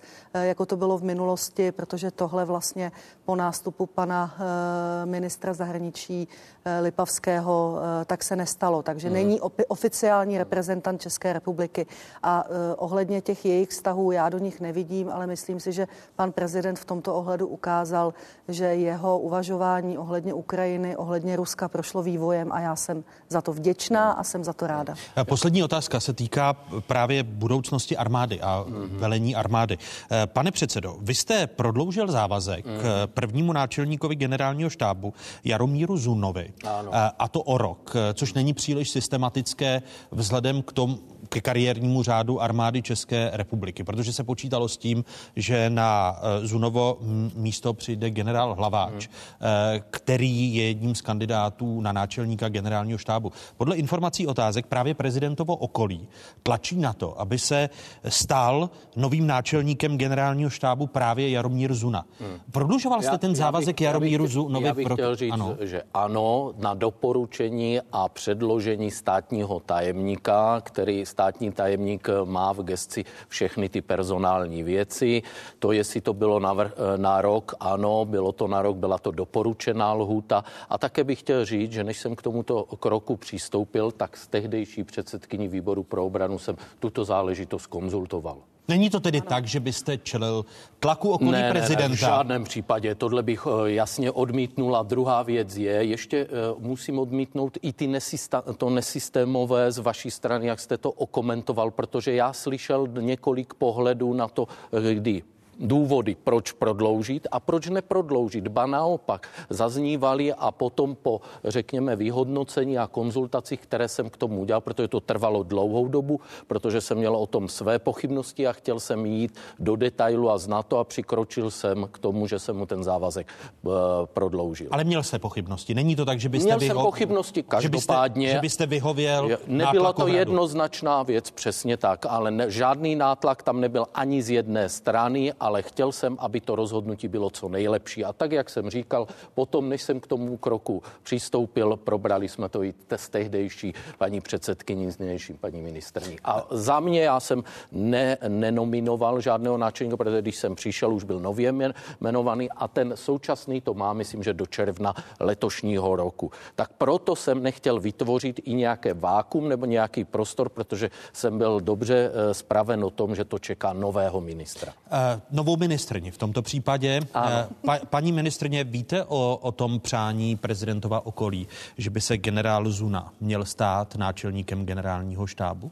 Já při naší poslední schůzce s panem prezidentem jsem avizovala, že je zapotřebí, abychom se v této věci potkali. Žádná jména eh, jsme spolu tehdy neprobírali. Eh, přijdu za ním se jménem, které si myslím, že bude pro armádu a pro to, co nás čeká v následujících letech. Tím nejlepším jménem z hlediska hm, zkušeností toho člověka, z hlediska i bojových zkušeností tohoto člověka, z hlediska i e, různého e, různých zkušeností z různých útvarů, kterými on si prošel. Takže vy už a, jméno máte v hlavě? Jméno v hlavě mám, chci ho první, komu ho chci říct, je pan prezident a myslím si, že pokud pan prezident bude souhlasit, tak vybereme Eh, velice dobrého náčelníka eh, generálního štábu eh, do situace, válečné situace, v jaké jsme. Je to Jaromír Zuna, kterého si přeje prezidentovo okolí i kvůli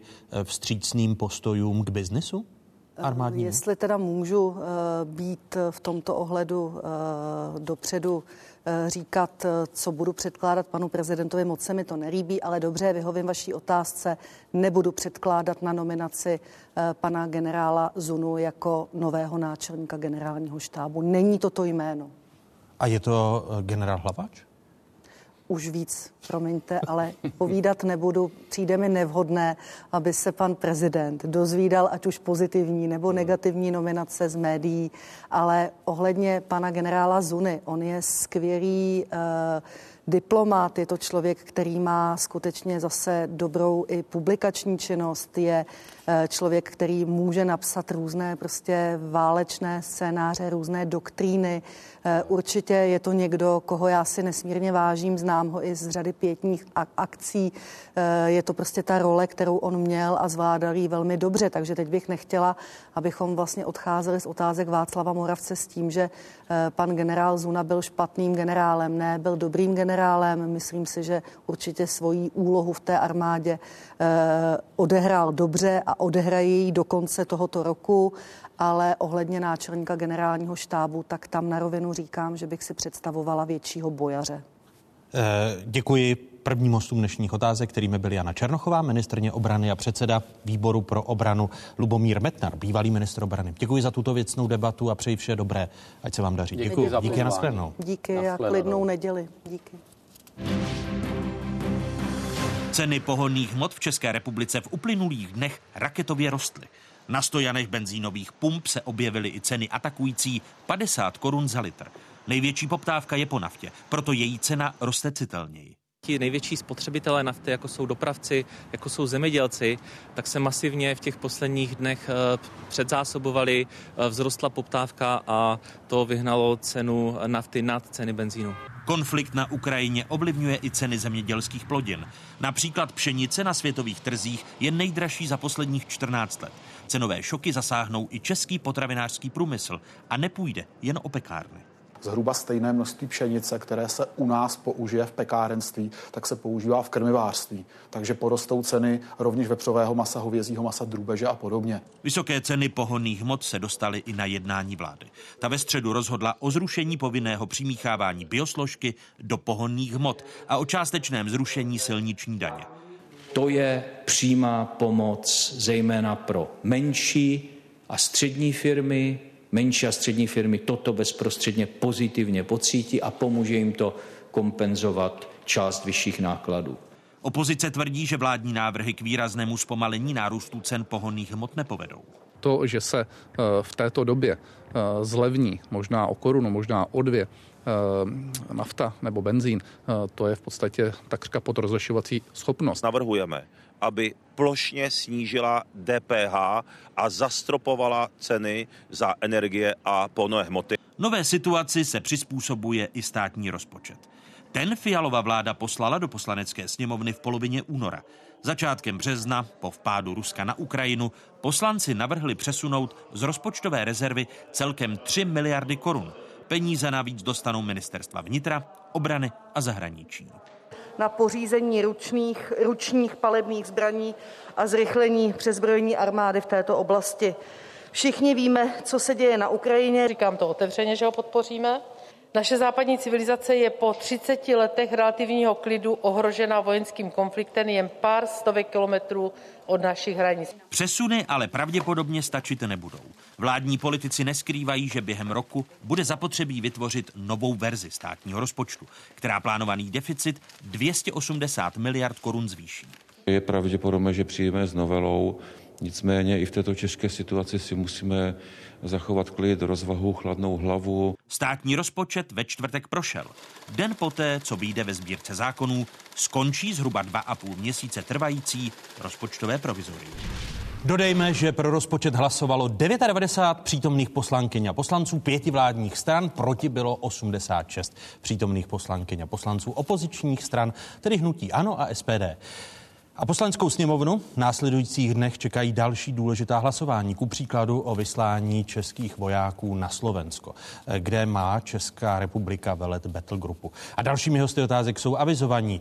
Bývalá ministrně financí, dnes předsedkyně poslaneckého klubu Hnutí Ano, a místo předsedkyně sněmovního rozpočtového výboru Alena Šilerová. Vítejte, hezký dobrý den. Dobrý den a děkuji za pozvání. Mé pozvání přijali předseda poslaneckého klubu ODS, místo předseda sněmovního ústavně právního výboru Marek Benda z ODS. Vítejte, hezký dobrý den. Hezké dobré poledne vám i všem divákům. A vítám předsedu poslaneckého klubu SPD, místo předsedu sněmovního hospodářského výboru a místo předsedu hnutí SPD Radima Fialu. I vám přeji hezký dobrý den, děkuji, že jste přijal mé pozvání. Vítejte. Dobrý den a děkuji za pozvání. Začneme tím hlasováním, které vás čeká za necelých 10 dnů, tedy v poslanecké sněmovně žádost vlády o vyslání zhruba 600 příslušnic a příslušníků armády České republiky na Slovensku v souvislosti se situací na Ukrajině.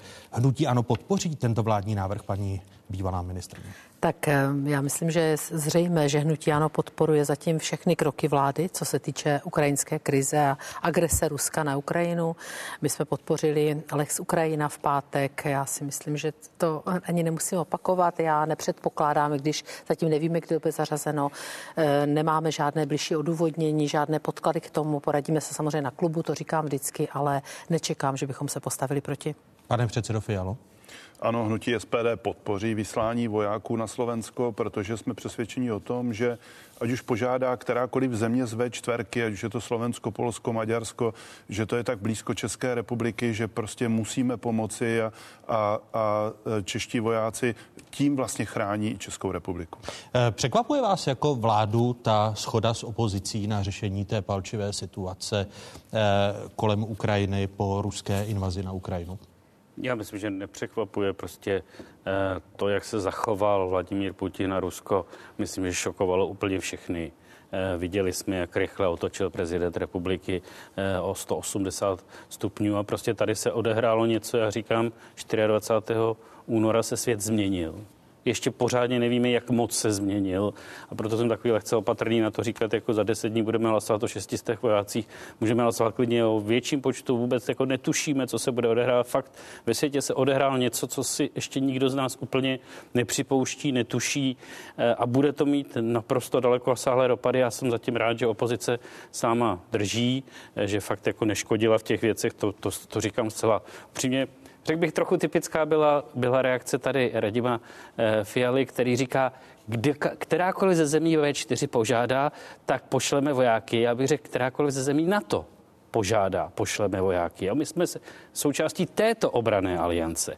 Nikoli V4 není obraná aliance. V4 je to nějaké, nějaké spojenectví, my prostě jsme připraveni být součástí a, Jak myslíte, bránit ty hranice, ať jsou to kterékoliv, jo? abychom v tom to měli jasno. Jak myslíte, že dlouho ta jednota vlády a opozice vydrží v souvislosti s krizí na Ukrajině, protože váš předseda v tomto týdnu mluvil na bezpečnostní konferenci o referendu, o možném vystoupení ze Severoatlantické aliance. Vy jste tady zmínil V4. Je to opravdu vhodná situace? V okamžik, kdy jsme si v sobotu připomněli 23 let od vstupu do Severoatlantické aliance, mluvit o možném referendu z vystoupení Severoatlantické aliance, když se na našich východních hranicích odehrává válka, kterou vyvolalo Rusko? No, já jsem přesvědčen, že pan předseda to nemyslel, že bychom zítra měli hlasovat o vystoupení, eh, o vystoupení z NATO, ale o referendu jako takovém. Konec konců víte, že, že hnutí SPD říká, že by, že, bychom, že by mělo proběhnout referendum a lidé by měli rozhodovat o, například o tom, jestli zůstaneme součástí Evropské unie nebo, nebo to bude jako Velká Británie a budeme, budeme sami a podobně. Stejně tak já se vrátím k tomu, co řekl Marek, pan předseda Benda, když, eh, když mluvil o o tom, že moje odpověď byla typická, ano, my máme, my máme na mysli blaho hlavně českých občanů, volili nás čeští občané a ti jsou, ti jsou pro nás nejdůležitější, takže eh, co se týče NATO, je to, je to věc jiná. My bychom chtěli chránit Českou republiku a české občany a máme... Jsme, jsme to schopni bez nějaké kolektivní aliance, když se podíváte na stav naší armády a když se podíváte na to, že to je... Ukrajinu neuchránilo asi to, že není součástí Ale to je nějakého ono. obraného společenství. To je přesně ono, co říkáte, pane redaktore, protože eh, my jsme přesvědčeni, že naše armáda by měla změnit nejdříve svou koncepci. My se tady možná budeme dnes bavit o rozpočtu na českou armádu, ale podle mě dřív, než bychom měnili rozpočet, bychom chtěli měnit koncepci a strukturu české armády v tom smyslu, že vlastně my máme takový, takovou kapesní armádu, která je vysílána na různé mise, ale je to armáda, která není schopná bránit hranice České republiky, ta čes, česká armáda podle mě.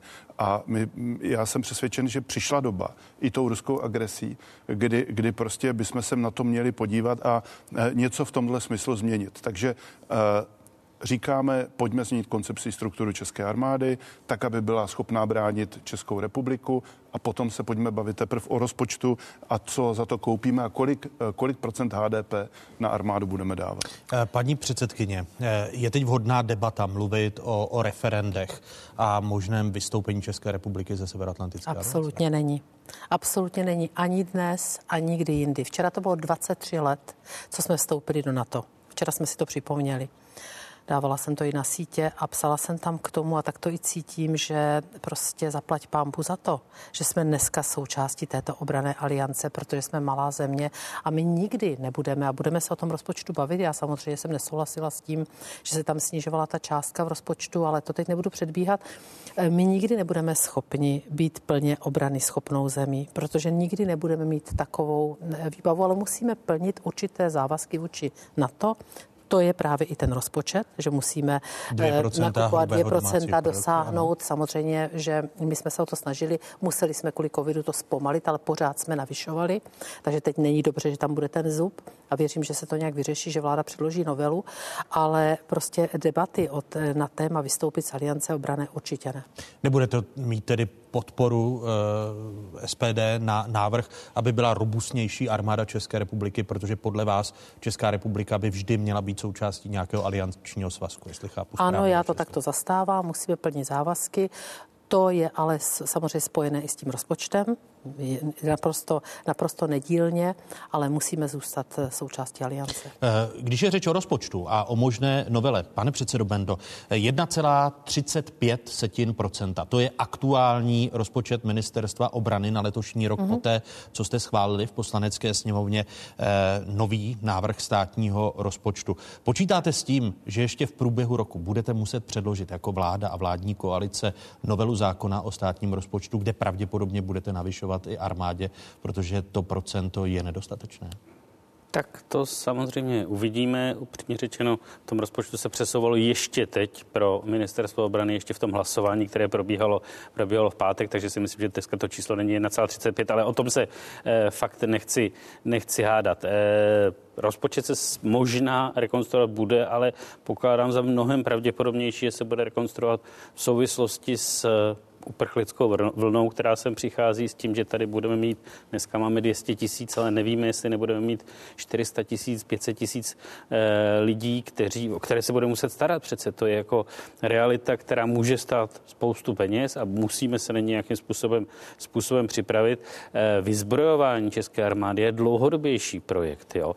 E, tady bych řekl, to, co bylo škrtnuto z rozpočtu, jsou peníze, které byly na letošek připravené, ale nebylo možné je utratit. Opakovaně to tady Jana Černochová, moje předchůdkyně, tady na tomhle křesle eh, s panem ministrem Metarem řešila, že prostě on nedokázal ty ozbrojence eh, ozbrojence nakoupit, nedokázal se sebrat odvahu k tomu, aby podepsal ty smlouvy. A teď se zlobí, že se, že se škrtá. No škrtají se peníze, které jsou tam naprosto fiktivní a které nebylo za co utratit. Musíme, musíme mít nejprve jasně vysoutěženo, co chceme nakoupit. Pravděpodobnější A tady, tedy- dost zásadně nesouhlasím s panem kolegou Fialou. Představa toho, že vytvoříme jako plnohodnotnou armádu schopnou nás, nás hájit. To jako jsem- tu jsme měli naposledy v roce 38. Jo. Kde Ale jsme měli obsazené hranice a k čemu nám, k čemu nám to bylo platné. Ani armádě. tehdy jsme se neodvážili. Ale potřebujeme armádu, bránit. která bude chránit naše hranice. Ale musí přece. být součástí mezinárodního Přesně. společenství NATO. Proto máme takové specializované ty jednotky, protože tam doplňujeme ty věci, které umíme. Umíme chemické, protichemické jednotky, umíme některé, ty ale nemá smysl. Podívejme se na tu Když Ukrajinu. by se rozjeli Nejsou ruské tanky, tak, Tak dojedou až do Berlína, nikdo je nezastaví, protože to tady samozřejmě- není žádná bojeschopná armáda. To Možná samozřejmě- v Vy, vy, vy myslíte, že by nezastavila Severoatlantická Pokud aliance? budeme sami, tak je nikdo nezastaví. Ale já jenom ale říkám, pokud budeme že- součástí že- Severoatlantické že aliance, nemáme- tak je zastavíme na polské hranici. armádu.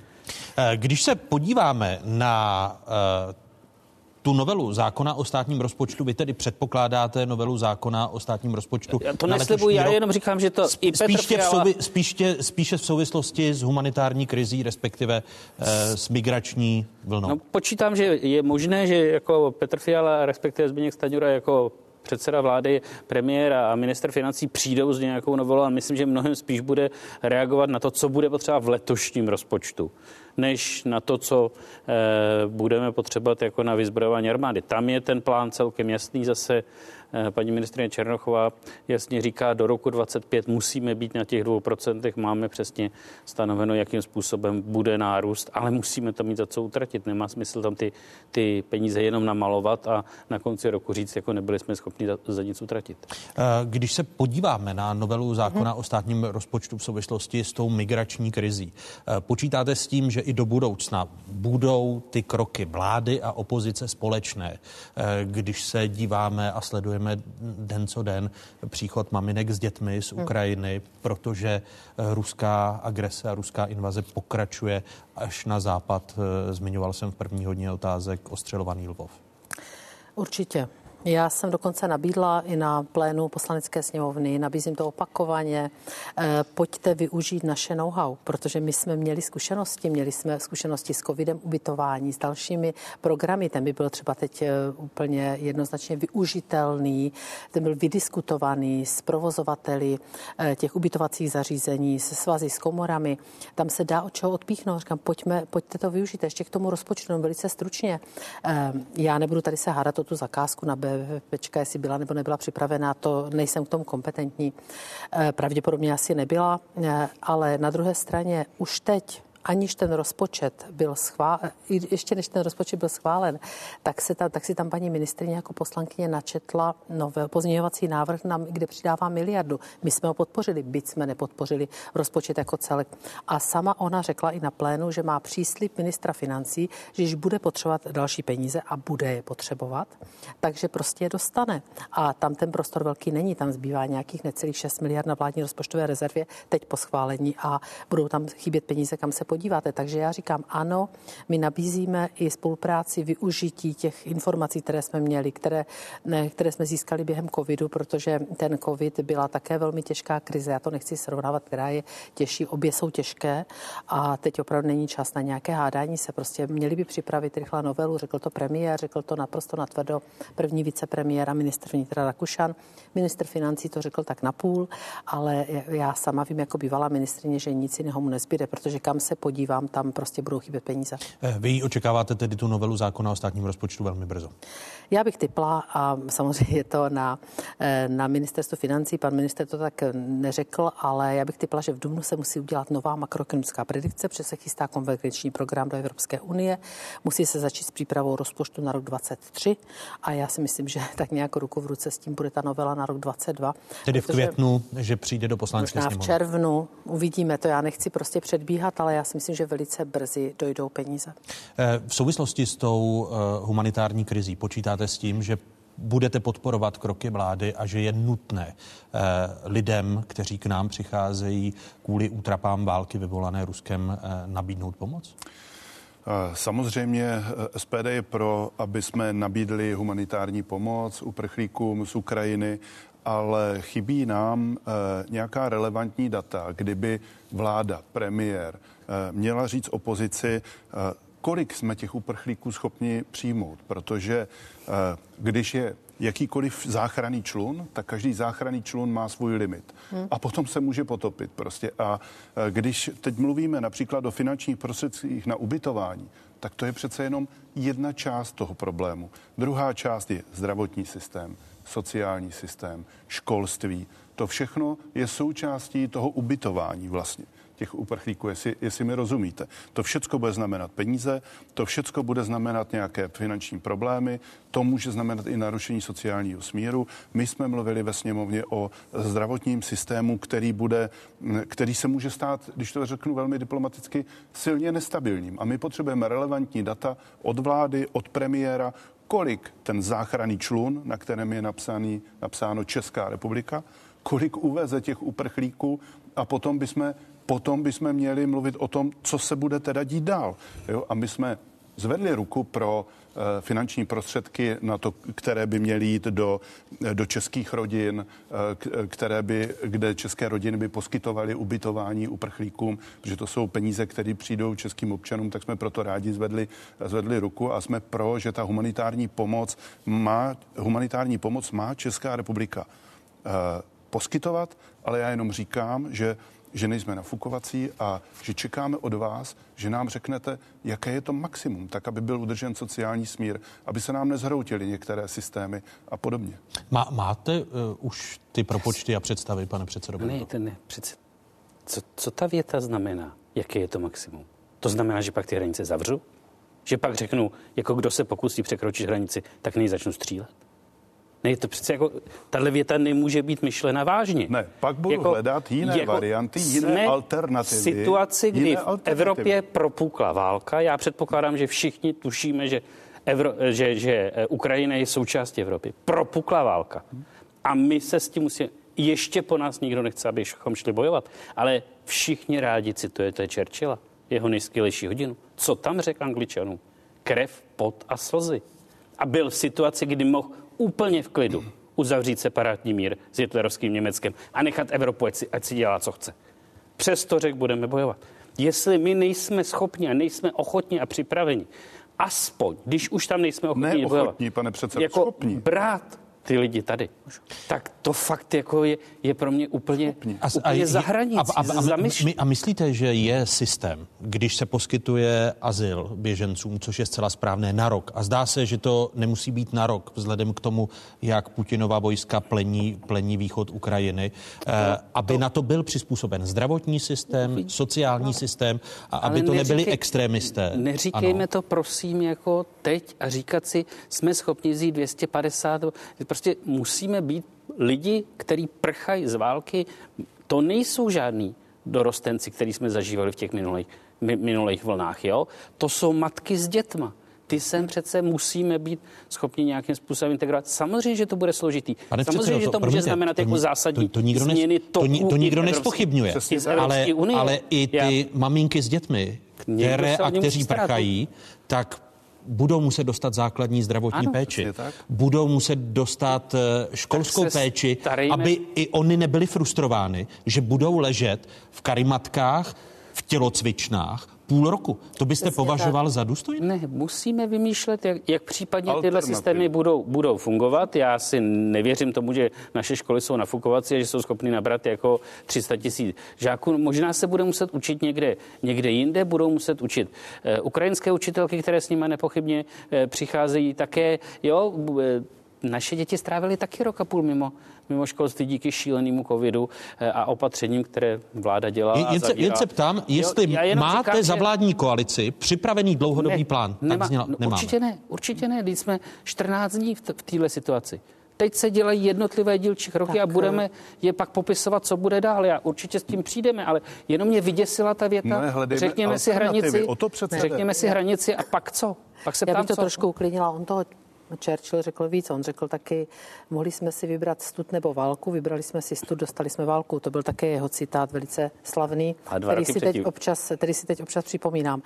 Eh, pojďme k tomu. Nikdo to nespochybně. To jsou to matky, děti, staří lidé. Musíme jim pomoci. Tady prostě nikdy nevíme, kdy se v takové, eh, doufám, že ne, ale kdy se může kdokoliv jiný ocitnout v této v těžké situaci. My jsme, já velmi sleduji všechny výroky ve veřejném prostoru, sleduji všech, co říkají členové vlády, i pan první vicepremiér a ministr vnitra, který vlastně má tady tu koordinaci gestčně pod sebou, tak i on říkal, že je nějaká kapacita nějaký nespecifikoval. Mluví o 250 tisíc. Mluvil přibližně. o tom, pak mluvil o nějaké vyšší částce, to nechci teď se uhadovat. A pak musíme žádat Evropskou unii, abychom se stali transitní zemí.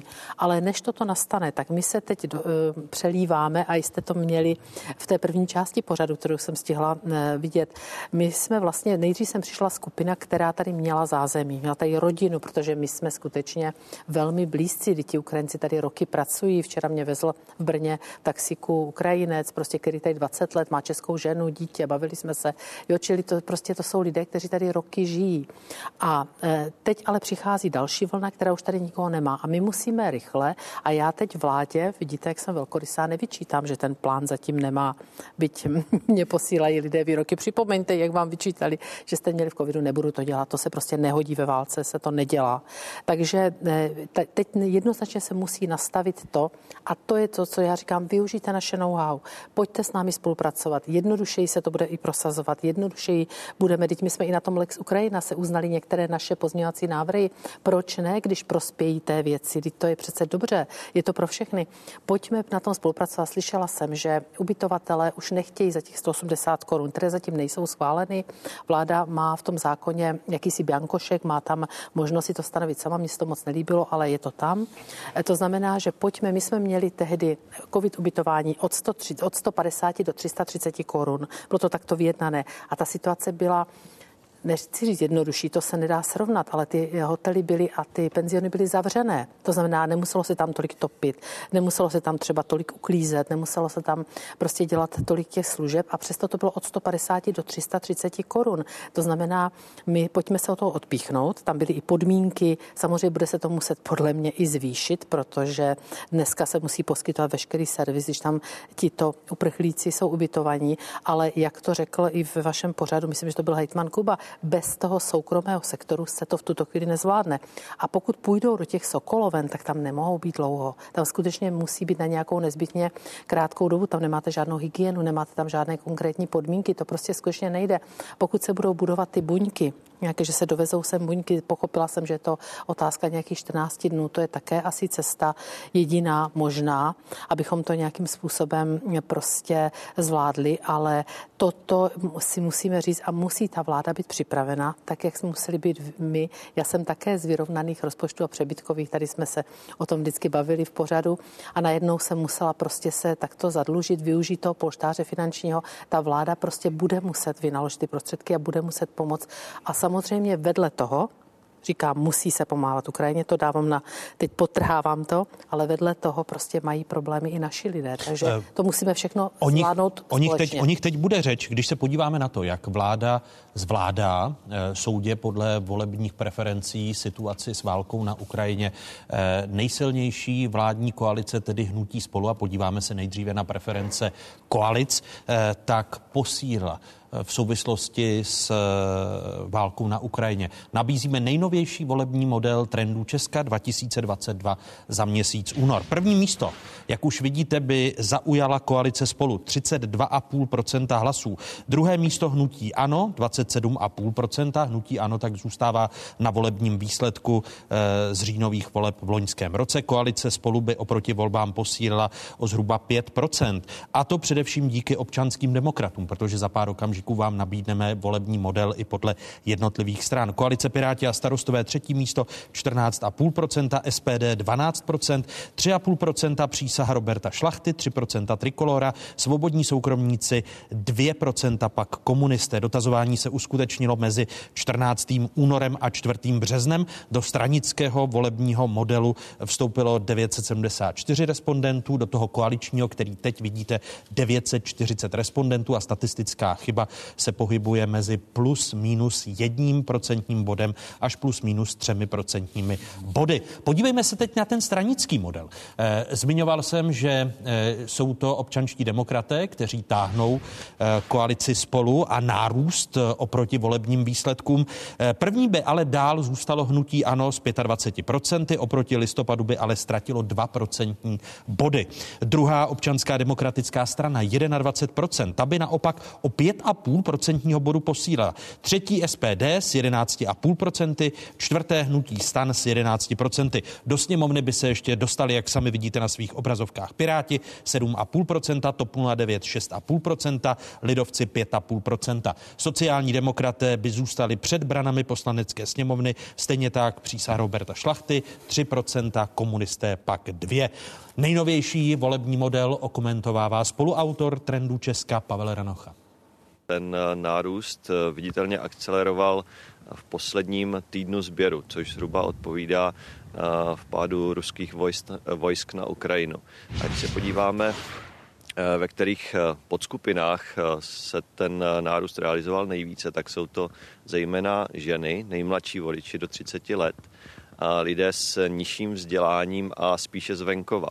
A což obecně dlouhodobě jsou spíše skupiny, které politickou situaci a zejména tu zahraničně politickou sledují spíše méně. Ale teď s, s tím rozsahem krize na Ukrajině přece jenom ta média sledují více a přirozeně nejsilnější vládní strana a zejména premiér v ní nastává samozřejmě více prostoru a navíc ta vláda zareagovala jasně, rychle, dobře komunikuje, takže to všechno přihrává ODS kladné body. Pokud se podíváme, odkud ty hlasy ODS získává, tak je to v první řadě od Pirátů, starostů, ale také od hnutí ANO. Tolik tedy Pavel Ranocha, spoluautor trendů Česka 2022. Eh, pane předsedo Bendo, eh, na pozadí té válečné krize se zdá, že eh, koalice spolu, respektive občanští demokraté, posilují ta eh, spolupráce i s opozicí nemusí vydržet dlouho, protože už tady zaznívají přesně ty hlasy, které jsme slyšeli, že zapotřebí, abyste se věnovali drahotě v České republice a českým lidem. Počítáte s tím, že ten sociální konflikt uvnitř české společnosti v následujících měsících může být to hlavní, co společnost rozštěpí, když si vzpomeneme i na e, štěpení po první vlně pandemie onemocnění COVID-19, aniž bych chtěl srovnávat tu zdravotní krizi s daleko horšími hrůzami té válečné krize na Ukrajině? Tak to prosím uvidíme. Já zatím jsem spíše optimista. Lidé chtějí pomáhat, pomáhají. E, takové to zběsilé štengrování, jako zdražili nám benzín, e, dělají spíše politici nebo političky některých Teď mrkáte, kteří... mrkáte na ne, Alenu Šilerovou. Ne, nemrkám, já jenom tak jako, že se tam někteří fotí u těch, u těch stojanů a, e, a tak. Ne. A vy ne, vy ne, já říkám, já jsem o vás také, také, ne, také nemluvil.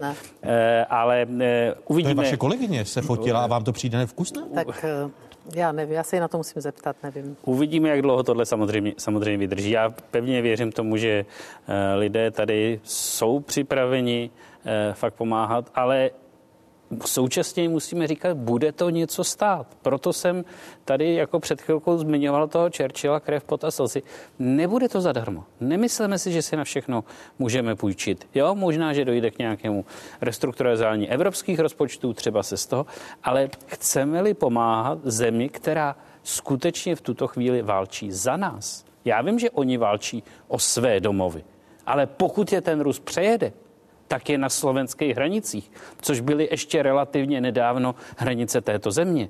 Já je ještě pamatuju, Košice, jako, jako hraniční já taky. Kousek od hranic měst. Takže oni válčí za nás a my musíme být připraveni za to také něco zaplatit. Možná to bude dražší benzín, možná to bude omezení některých dalších věcí, ale nemůžeme se tvářit, že všechny věci v životě jsou zadarmo. Fakt nejsou. Paní poslankyně, vy jste mě teď jako předsedkyně poslaneckého klubu překvapila, že jste tu fotografii vaší kolegyně na sociálních sítích, kde eh, drží v ruce peníze a, a stojí o automobilu a eh, kde jsou eh, ty sliby vlády o, o pomoci kritizuje. Vy tu fotku považujete za nevkusnou a nevhodnou? Myslím si, že v této době nebyla úplně vhodná. Já jsem ji viděla, já jsem ji neviděla ani u ní, já ji nesleduji, ale někdo mi to poslal, takže jsem to samozřejmě viděla. Já se s ní o tom povím, to je jinak velice vzdělaná dáma, je to myslím, že překladatelka. Já nevím, možná to myslela dobře, já se s ní o tom musím promluvit. Myslím si, že není teď vhodná, protože teď je skutečně nutné uh, neeskalovat eh, tady tyto věci, ale to neznamená, na, že na, o nich nebudeme mluvit. Ano, jo? nakolik to právě souvisí s tím, když se podíváme, jak v tomto týdnu a poslechneme si za pár okamžiků Andreje Babiše, který kritizoval vládu, že podporuje Putinův režim eh, v souvislosti s odstraněním eh, přimíchávání bio složky do nafty. Hmm. Poslechněme si autentická slova Andreje Babiše, když kritizoval vládu a mluvil o podpoře Putinova režimu. Vy jste včera zrušili přimíchávání biopaliv, složk, biosložka. A vy jste tímhle krokem podpořili, a paní Černochová tu není, škoda, že to neslyší, Putinův režim, protože tímhle krokem, když se nebude přimíchávat biosložka, Česká republika nakoupí o 690 tisíc ropy navíc. Takže vy Putinovi jste včera rozhodli, že mu dáte 14 miliard. Násobně víc než Ukrajincům. Andrej Babiš už eh, nezmiňoval to, že jeho holding Agrofert eh, má a přimíchává na základě eh, řepky olejky do 54% nafty prodávané v České republice právě onu biosložku. Hmm. Je, toto, je toto vkusné obvinovat vládu, že podporuje Putinův režim, když se sáhne na biznis Andrej Babiš? Já teda doufám, pane rektore, že to vláda neudělala proto a chci tomu věřit proto nebudu jí to podsouvat, to neudělala proto, aby tady bojovala s Andrejem Babišem, protože to, mi teda, to by mi teda připadalo hodně, možná ještě víc nevkusné než ta, než ta uh, fotografie.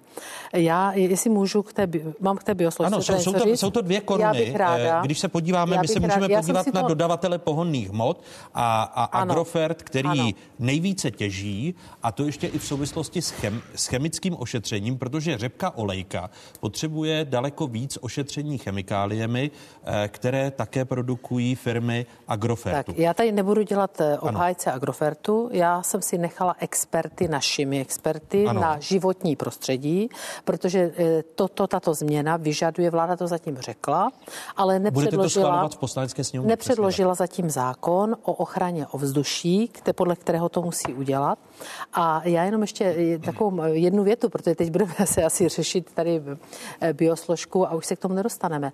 Ale my jsme byli úplně ve stejné situaci, úplně ve stejné situaci, kdy jsme museli se rozhodnout, jestli lidem pomůžeme nebo nepomůžeme. A vláda teď stojí na naprosto stejné křižovatce s tím rozdílem, že se chytila do vlastní pasti tím, že prostě naslibovala tady děsné škrty a teď jí budou chybět peníze v sociální oblasti, ve zdravotní oblasti, všude. To bych ještě řekla prostě a na doplnění tady k tomu všemu. A teď pojďme tu biosložku. A já jsem si to nechala vysvětlit experty. Za první mm, vůbec, až ten zákon vláda předloží a budou se k tomu vyjadřovat lidi od nás, kteří tomu rozumí, ne já. E, tak... Jako bývalá ministrně financí asi se také k tomu ano, vyjádříte, jestli to zlevní finance. za dvě koruny, ano, o dvě koruny Já jsem na... si nechala udělat takovou tabulku. K 8. třetí to bylo 1,6, asi 1,6 koruna koruna 60. Na litr. Předtím to bylo, ano, na litr. Předtím to byla koruna, eh, oni říkají dvě koruny, prostě tak se pohybujeme mezi korunou a dvěma korunami. Teď se nebudeme o pár haléřů, takže nepomůže to nepocítí. Buď si to nechá distributor a i kdyby to promítl, tak ta koruna, já nevím, poznáte no, každá to? koruna je dobrá. Tak, ano, tak když ale, to, když to ale mohou být dvě koruny. Jedna... Vy, ten, vy ten zákon nepodpoříte. Pokud to byste já... dnes o něm hlasovala, tak mi řekněte, to jak byste hlasovala. Já, až ho uvidím, až se napsaný, pana předsedy, ne, ne, ne, my se nemusíme ptát pana předsedy. Já tady nedělám žádného obhájce, až uvidím ten zákon. Já tak, jak jsem to nechala vysvětlit, tak to, co vláda vymyslela, je neproveditelné. Tam jsou prostě, já nechci teď zabředávat do technické debaty, tam jsou dva paragrafy, kde jeden vylučuje druhý. Oni mluví pouze o jednom paragrafu. Já se ptám a ptala jsem se pana, myslím, že ministra dopravy, který byl se mnou ve vašem pořadu v některém večerním tento týden, tak jsem mu říkala, proč to děláte jenom u nafty? Proč to neděláte i u benzínu? Protože přece u benzínu to taky můžete udělat, tam se taky přimíchává biosložka. Nedostala jsem odpověď. Čili, ale co je zásadní? teď ta technická debata bude na plénu, budete to tam sledovat v přímém přenosu, že je to neproveditelné, že to jsou evropské předpisy, necháme teď stranou, protože jsme ve válce. Ale co je podstatné, když ta biosložka tam nebude, tak se to musí něčím nahradit. A to něco je ropa. To je to, co, o čem mluvil Andrej Babiš v, tom, v té předtáčce, kterou jste teď pustili. Tam nemůžete, jako tam nebude vákuum, je, to je, se nahradí možné, ropou. A je možné a 60% vládu z toho, že tím podpoří Putinův režim? On to myslel tak, že vlastně dnes 60% ropy bereme z Ruska, to je fakt. A když prostě vypadne ta biosložka, tak se to musí nahradit tou ropou. Na Češ mi odpověděl eh, pan minister dopravy v vašem pořadu tento týden, ale ropu nebereme jenom z Ruska, ale 60% ji bereme z Ruska. A než se nám podaří to nahradit, a určitě to chceme, dohodli se na tom i evropští lídři, chceme se zbavit závislosti na Rusku, to budeme, určitě podporujeme i my z opozice, ale to nebude takhle ze dne na den, bohužel. Vy podpoříte tu, tu, ten návrh eh, zákona, který, eh, protože se za pár okamžiků můžeme bavit i o potravinové soběstačnosti. No. Jestli je to právě řepka olejka, v případě, že vypadnou dodávky pšenice, dodávky kukuřice, už mluvíme oleje. Rok. Uh, o oleje, hmm. uh, protože teď by měli na Ukrajině zasívat a Ukrajina patří k těm největším dodavatelům pšenice, ano. kukuřice a, a slunečnic v rámci, v rámci Evropy. Podpoříte ten návrh na uh, zrušení přimíchávání biosložky? Podívejte se, pro nás je, pro hnutí SPD je důležitá jedna jediná věc. Když si vezmete kalkulačku a zjistíte, že to bude levnější pro lidi, tak to podpoříme. Hmm. Jo? Je nám úplně jedno, jestli, je, uh, jestli víc vláda nenávidí Putina nebo Babiše. Jo, pro nás je důležitý, jestli se to zlevní, jestli se zlevní, jestli se zlevní uh, pohonné hmoty, tak to určitě podpoříme. A vy jako místo předseda hospodářského výboru, tak myslíte si, že se zlevní? Já si to úplně nemyslím. Možná, eh, já, já se to bojím toho, že, že díky tomuto kroku zůstanou ty peníze zase u distributorů nebo hmm. u těch prodejců a úplně si to nemyslím. Ale pokud bude šance, že se to zlevní a někdo nám, vláda nám řekne, že se to zlevní, tak rádi proto zvedneme ruku. Ale, eh, pane rektore, já bych... Ale kdy, když tady, vy, vy totiž jako opozice jste kritizovali vládu, že nedělá dostatečné kroky. Ano, kritizujeme eh, na, pořád. Na, na snižování cen pohonných, pohonných hmot, hmot a, a elektřiny. Není to tak, že i ta daň z přidané hodnoty a případně snižování daně z přidané hodnoty, případně snižování spotřební daně u pohonných hmot také nevíte, jestli to nezůstane u těch eh, čerpacích stanic na maržích u distributorů, Jenomže... protože to se velmi těžko ovlivňuje v tržním ano, prostředí. já to chápu, ano. Ale, ale spotřební daň například dělá 10 korun. A jestliže už je to tak velká cena, tak prostě už to musí zanechat, uh, už to musí zanechat nějakou stopu. Už si to nedovolí ti distributoři jako vzít si do kapsy 10 korun, to, to prostě není možné. Jo? U dvou ale, korun si to ale, dovolí, myslíte? No, tedy? myslím si, že když to bylo dvě koruny, tak jsou schopní si nechat, uh, si, si vezmou do kapsy třeba korunu a o korunu to slevní. Tak to běžně funguje, jo? ale když je spotřební daň nebo daň uh, z přidané hodnoty větší, tak je jistota, že se ty pohonné hmoty zlevní. Ale nechte mi říct ještě, prosím, uh, dvě věty. My kritizujeme vládu a říkáme, že by měli slevnit, že by měli zastropovat jak energie, tak pohonné hmoty. A Marek, eh, pan předseda Benda říkal, že, že ta válka prostě eh, něco stojí. Ale ta nás přece bude stát. Bude nás stát to ubytování. Když jenom ty kupecké počty, podle toho, jak jsou navrženy ty ceníky, je 25 miliard ročně. Eh, zdravotnictví, bude to školství, budou to další věci, takže nás to bude stát strašně moc peněz. Ale my to chápeme tak, že když teď ještě nepotřebu, ne, nepomůžeme například českým firmám s těma pohonnými hmotama, s energiema, tak prostě tu, tu ekonomiku to může zlomit. A to jsou, to jsou, to jsou vážné věci, protože spousta těch firm uh, tyto vysoké ceny energií a pohonných hmot nemusí přežít. O to jde. A měli bychom, měli bychom pro české firmy a české občany něco udělat. Dokážete si představit, pane rektore, jak třeba ti seniori budou platit, až jim v Dubnu přijdou zálohy na, na energie na příští rok, tak, tak prostě se obáváme toho, že spousta z nich to v těch rodinných domcích, ve kterých žijí, to nebudou schopni dlouhodobě platit. Zase si budou zánit kamínka a budou chodit na dřevo a budou topit. Prostě je to problém. A já bych chtěl, aby se tím vláda zají, zaobírala a my vám to jako vládě budeme na každé schůzi připomínat. Jsou teď čeští občané, kteří mají a budou mít v budoucnu velké problémy. Pane předsedo Bendo, jak s tímto voláním e, na, naložíte, když opozice říká zastropujte? Tady třeba, se ano, míchají teď jako dvě ano. věci dohromady. Jedna jsou ceny energií, které už jsou z podzimu, eh, které vůbec nesouvisejí se současnou, se současnou krizí na Ukrajině, které souvisejí mnohem víc s New Green Dealem, který ano, spolu podepsal eh, pan předseda Babiš jako předseda vlády s tím, jak se začal provádět. Já myslím, že bus, bude muset být v Evropě nějakým způsobem řekněme, upraven, já nechci říct zrušen, ale upraven, že prostě e, není možný počítat s plynem jako s transitním zdrojem na dalších deset let, pokud jako e, Putin napadl Rusko, ale to jsou, to jsou nějaké dlouhodobější procesy. Já jenom upozorňuji a začala s tím paní kolegyně Šilerová. V podstatě kolega Fiala to v tom pokračuje. Peníze nerostou na stromech. Vy jste se takhle chovali během svého vládnutí. Celou dobu Eh, covidu jste se chovali, že peníze rostou na stromech. Výsledkem byla 8% inflace. Ještě předtím, než jsme se dostali do situace, do, do válečné situace na Ukrajině. Není možný pořád říkat, stát něco dá, stát odpustí daně, stát udělá ta, tohle. Promiňte, stát a kdyby stát zastropoval, kde ty, pro, kde promiňte, pane, pane předsedo Bendo, kdyby stát zastropoval, to znamená byl přísnější a jeli válka, tak eh, sáhnul na některé co, tržní mechanismy. Co, co zastropoval? Ceny benzínu? Třeba ceny pohonných hmot? Ceny pohonných hmot. Já myslím, že do, do tří dnů máme okamžitě vyprodané. Podívejte se, co se stalo v Maďarsku. Ne. Podívejte se, co se stalo v Maďarsku. Fronty. Fronty uh, u pump. Jo, do tří dnů máme, máme fronty u pump. Můžu, prostě lidi můžu si teď to já, začnou... už, já už nadskakuju. Já jsem Daniel Šletit, jestli můžu, pane redaktore. Ano, velmi stručně, je, je, budu vel, velmi stručně.